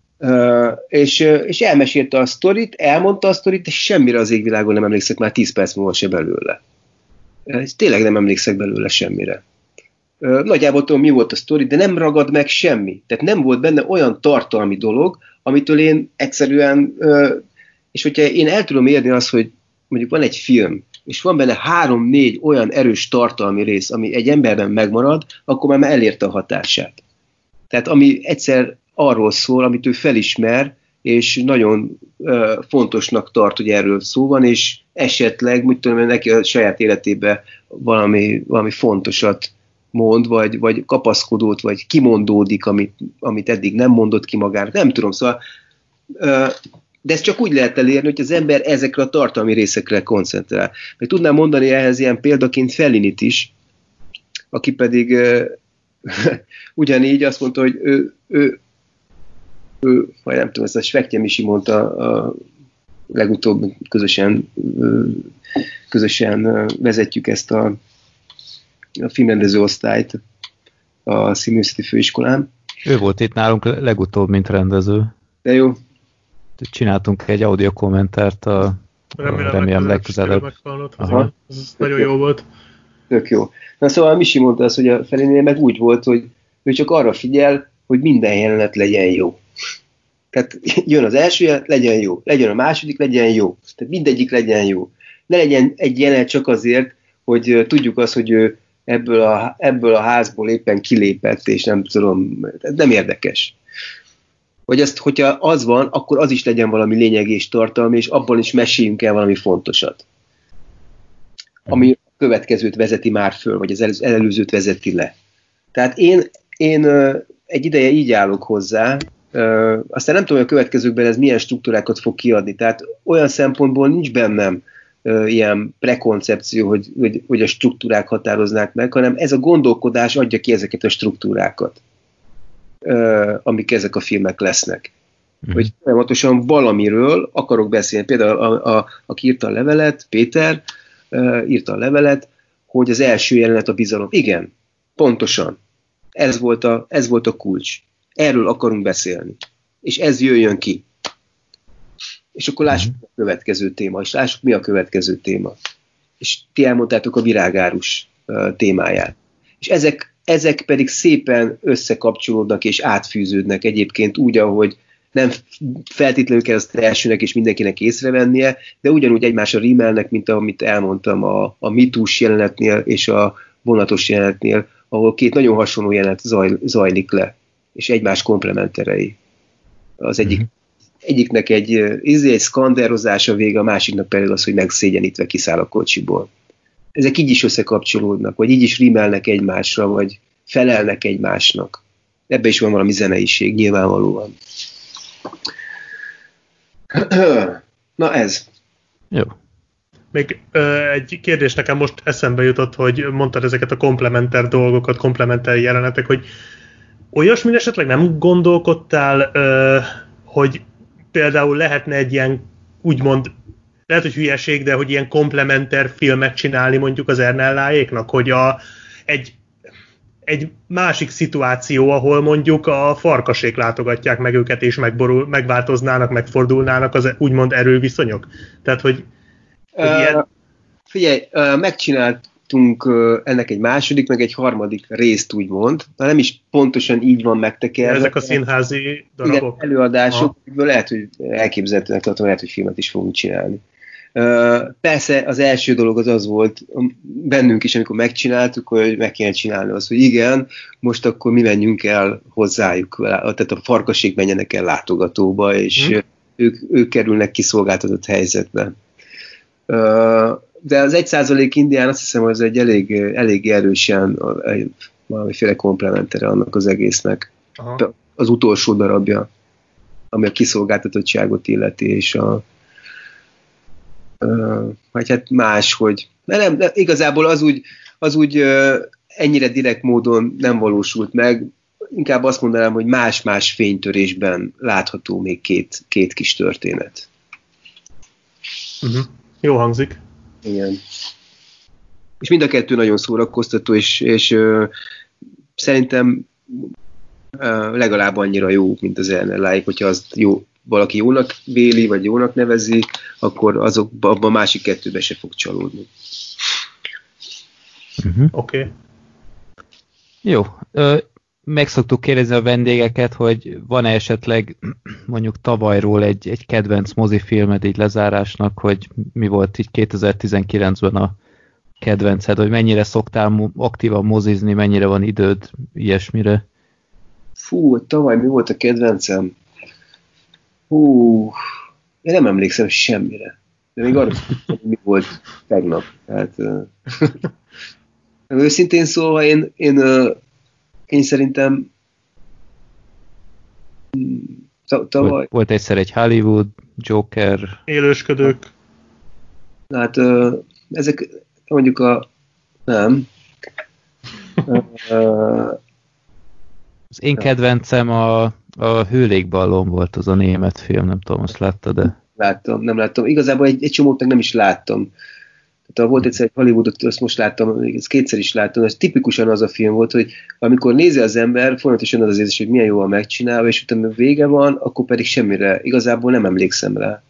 Hogy, hogy ez, vagy emlékszem rá, de hogy tartalmilag ez, az mit akart, és aztán újra néztük most itt a gyerekekkel a Kill is, és ugy, ugyanez, hogy iszonyú jó formailag, egy iszonyú ügyes dolog, de hogy ez mit akar tartalmilag, és azon kívül, hogy cool, meg vagány dolgok vannak benne formailag. Mondjuk ilyen szempontból, ami talán emlékezetes film volt, az a törbe ejtve, a Knives Out. Nem tudom, azt esetleg látta, de... Nem láttam sajnos ezt sem. Uh-huh.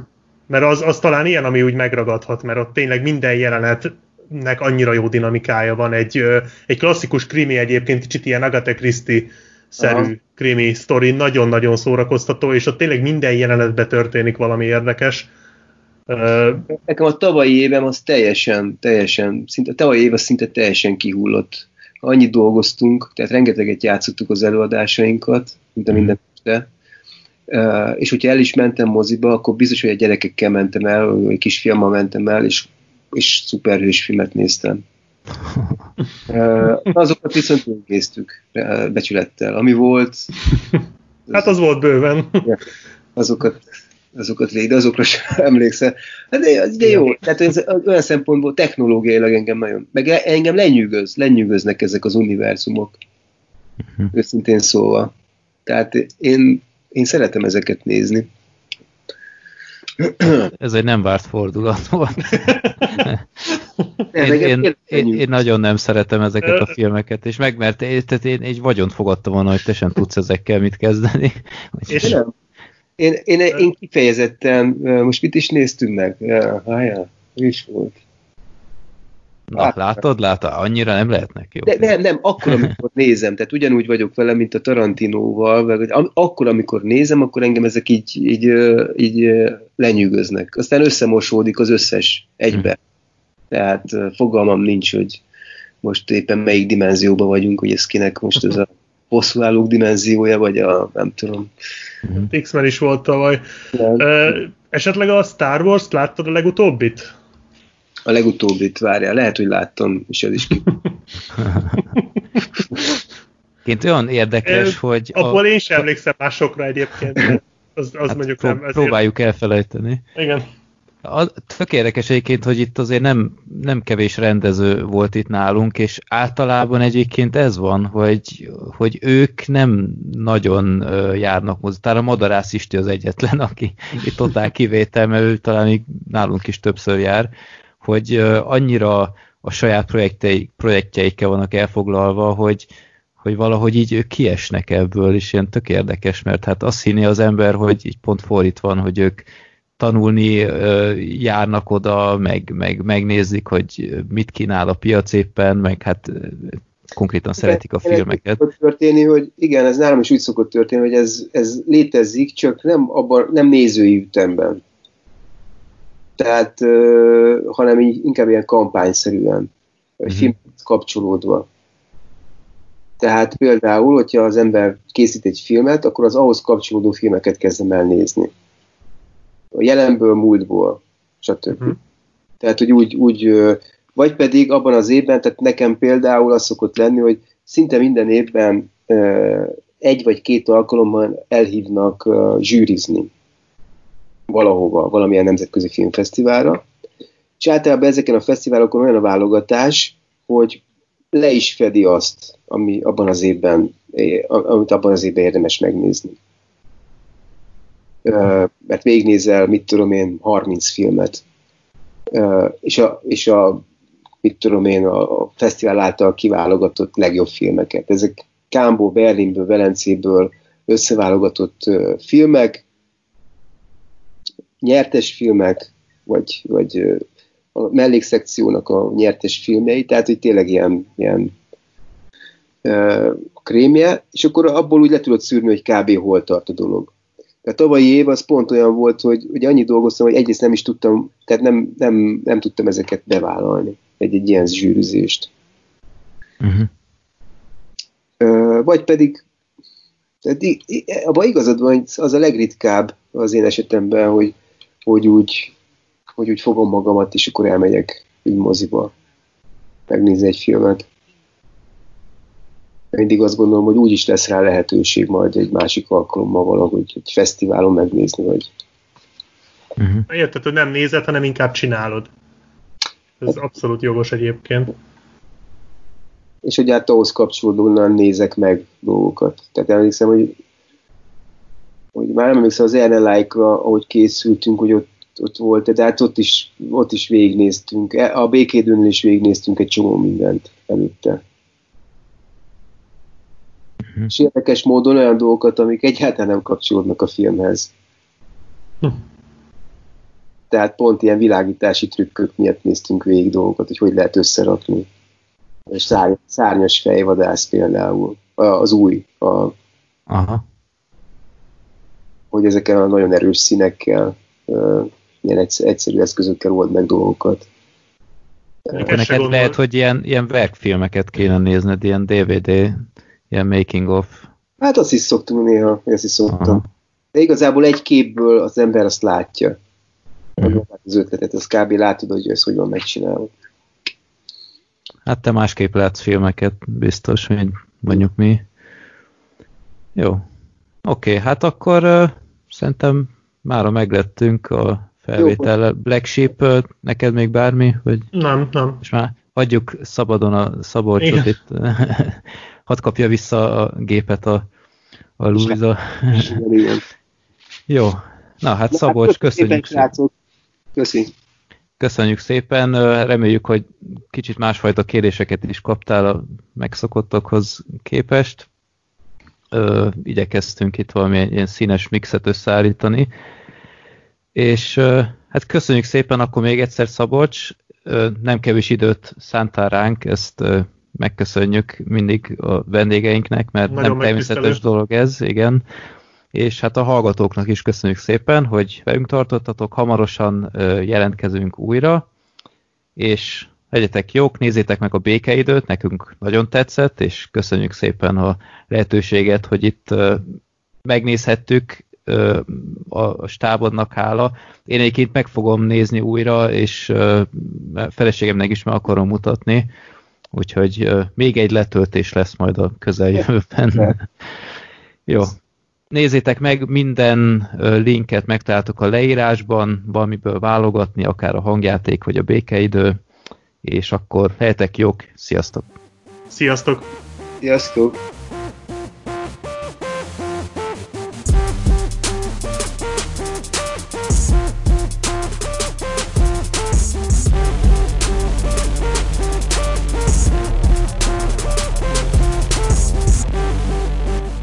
Legyél te is részes adásainknak. Küldjél a Népakarata rovatunkba maximum három filmet, hát ha pont a te beadványodat sorsoljuk ki egyszer. Minden ehhez kapcsolatos információt megtalálsz a filmbarátok.blog.hu oldal almenüjében. De küldhetsz nekünk kérdéseket, reakciókat, borítóképeket a filmbarátok podcast.gmail.com e-mail címre, örülünk minden levélnek. Podcastünket megtaláljátok Youtube-on, Twitteren, Facebookon, iTunes-on, Spotify-on és Soundcloud-on is. Reméljük tetszett neked az adásunk, és velünk tartozhat továbbiakban is.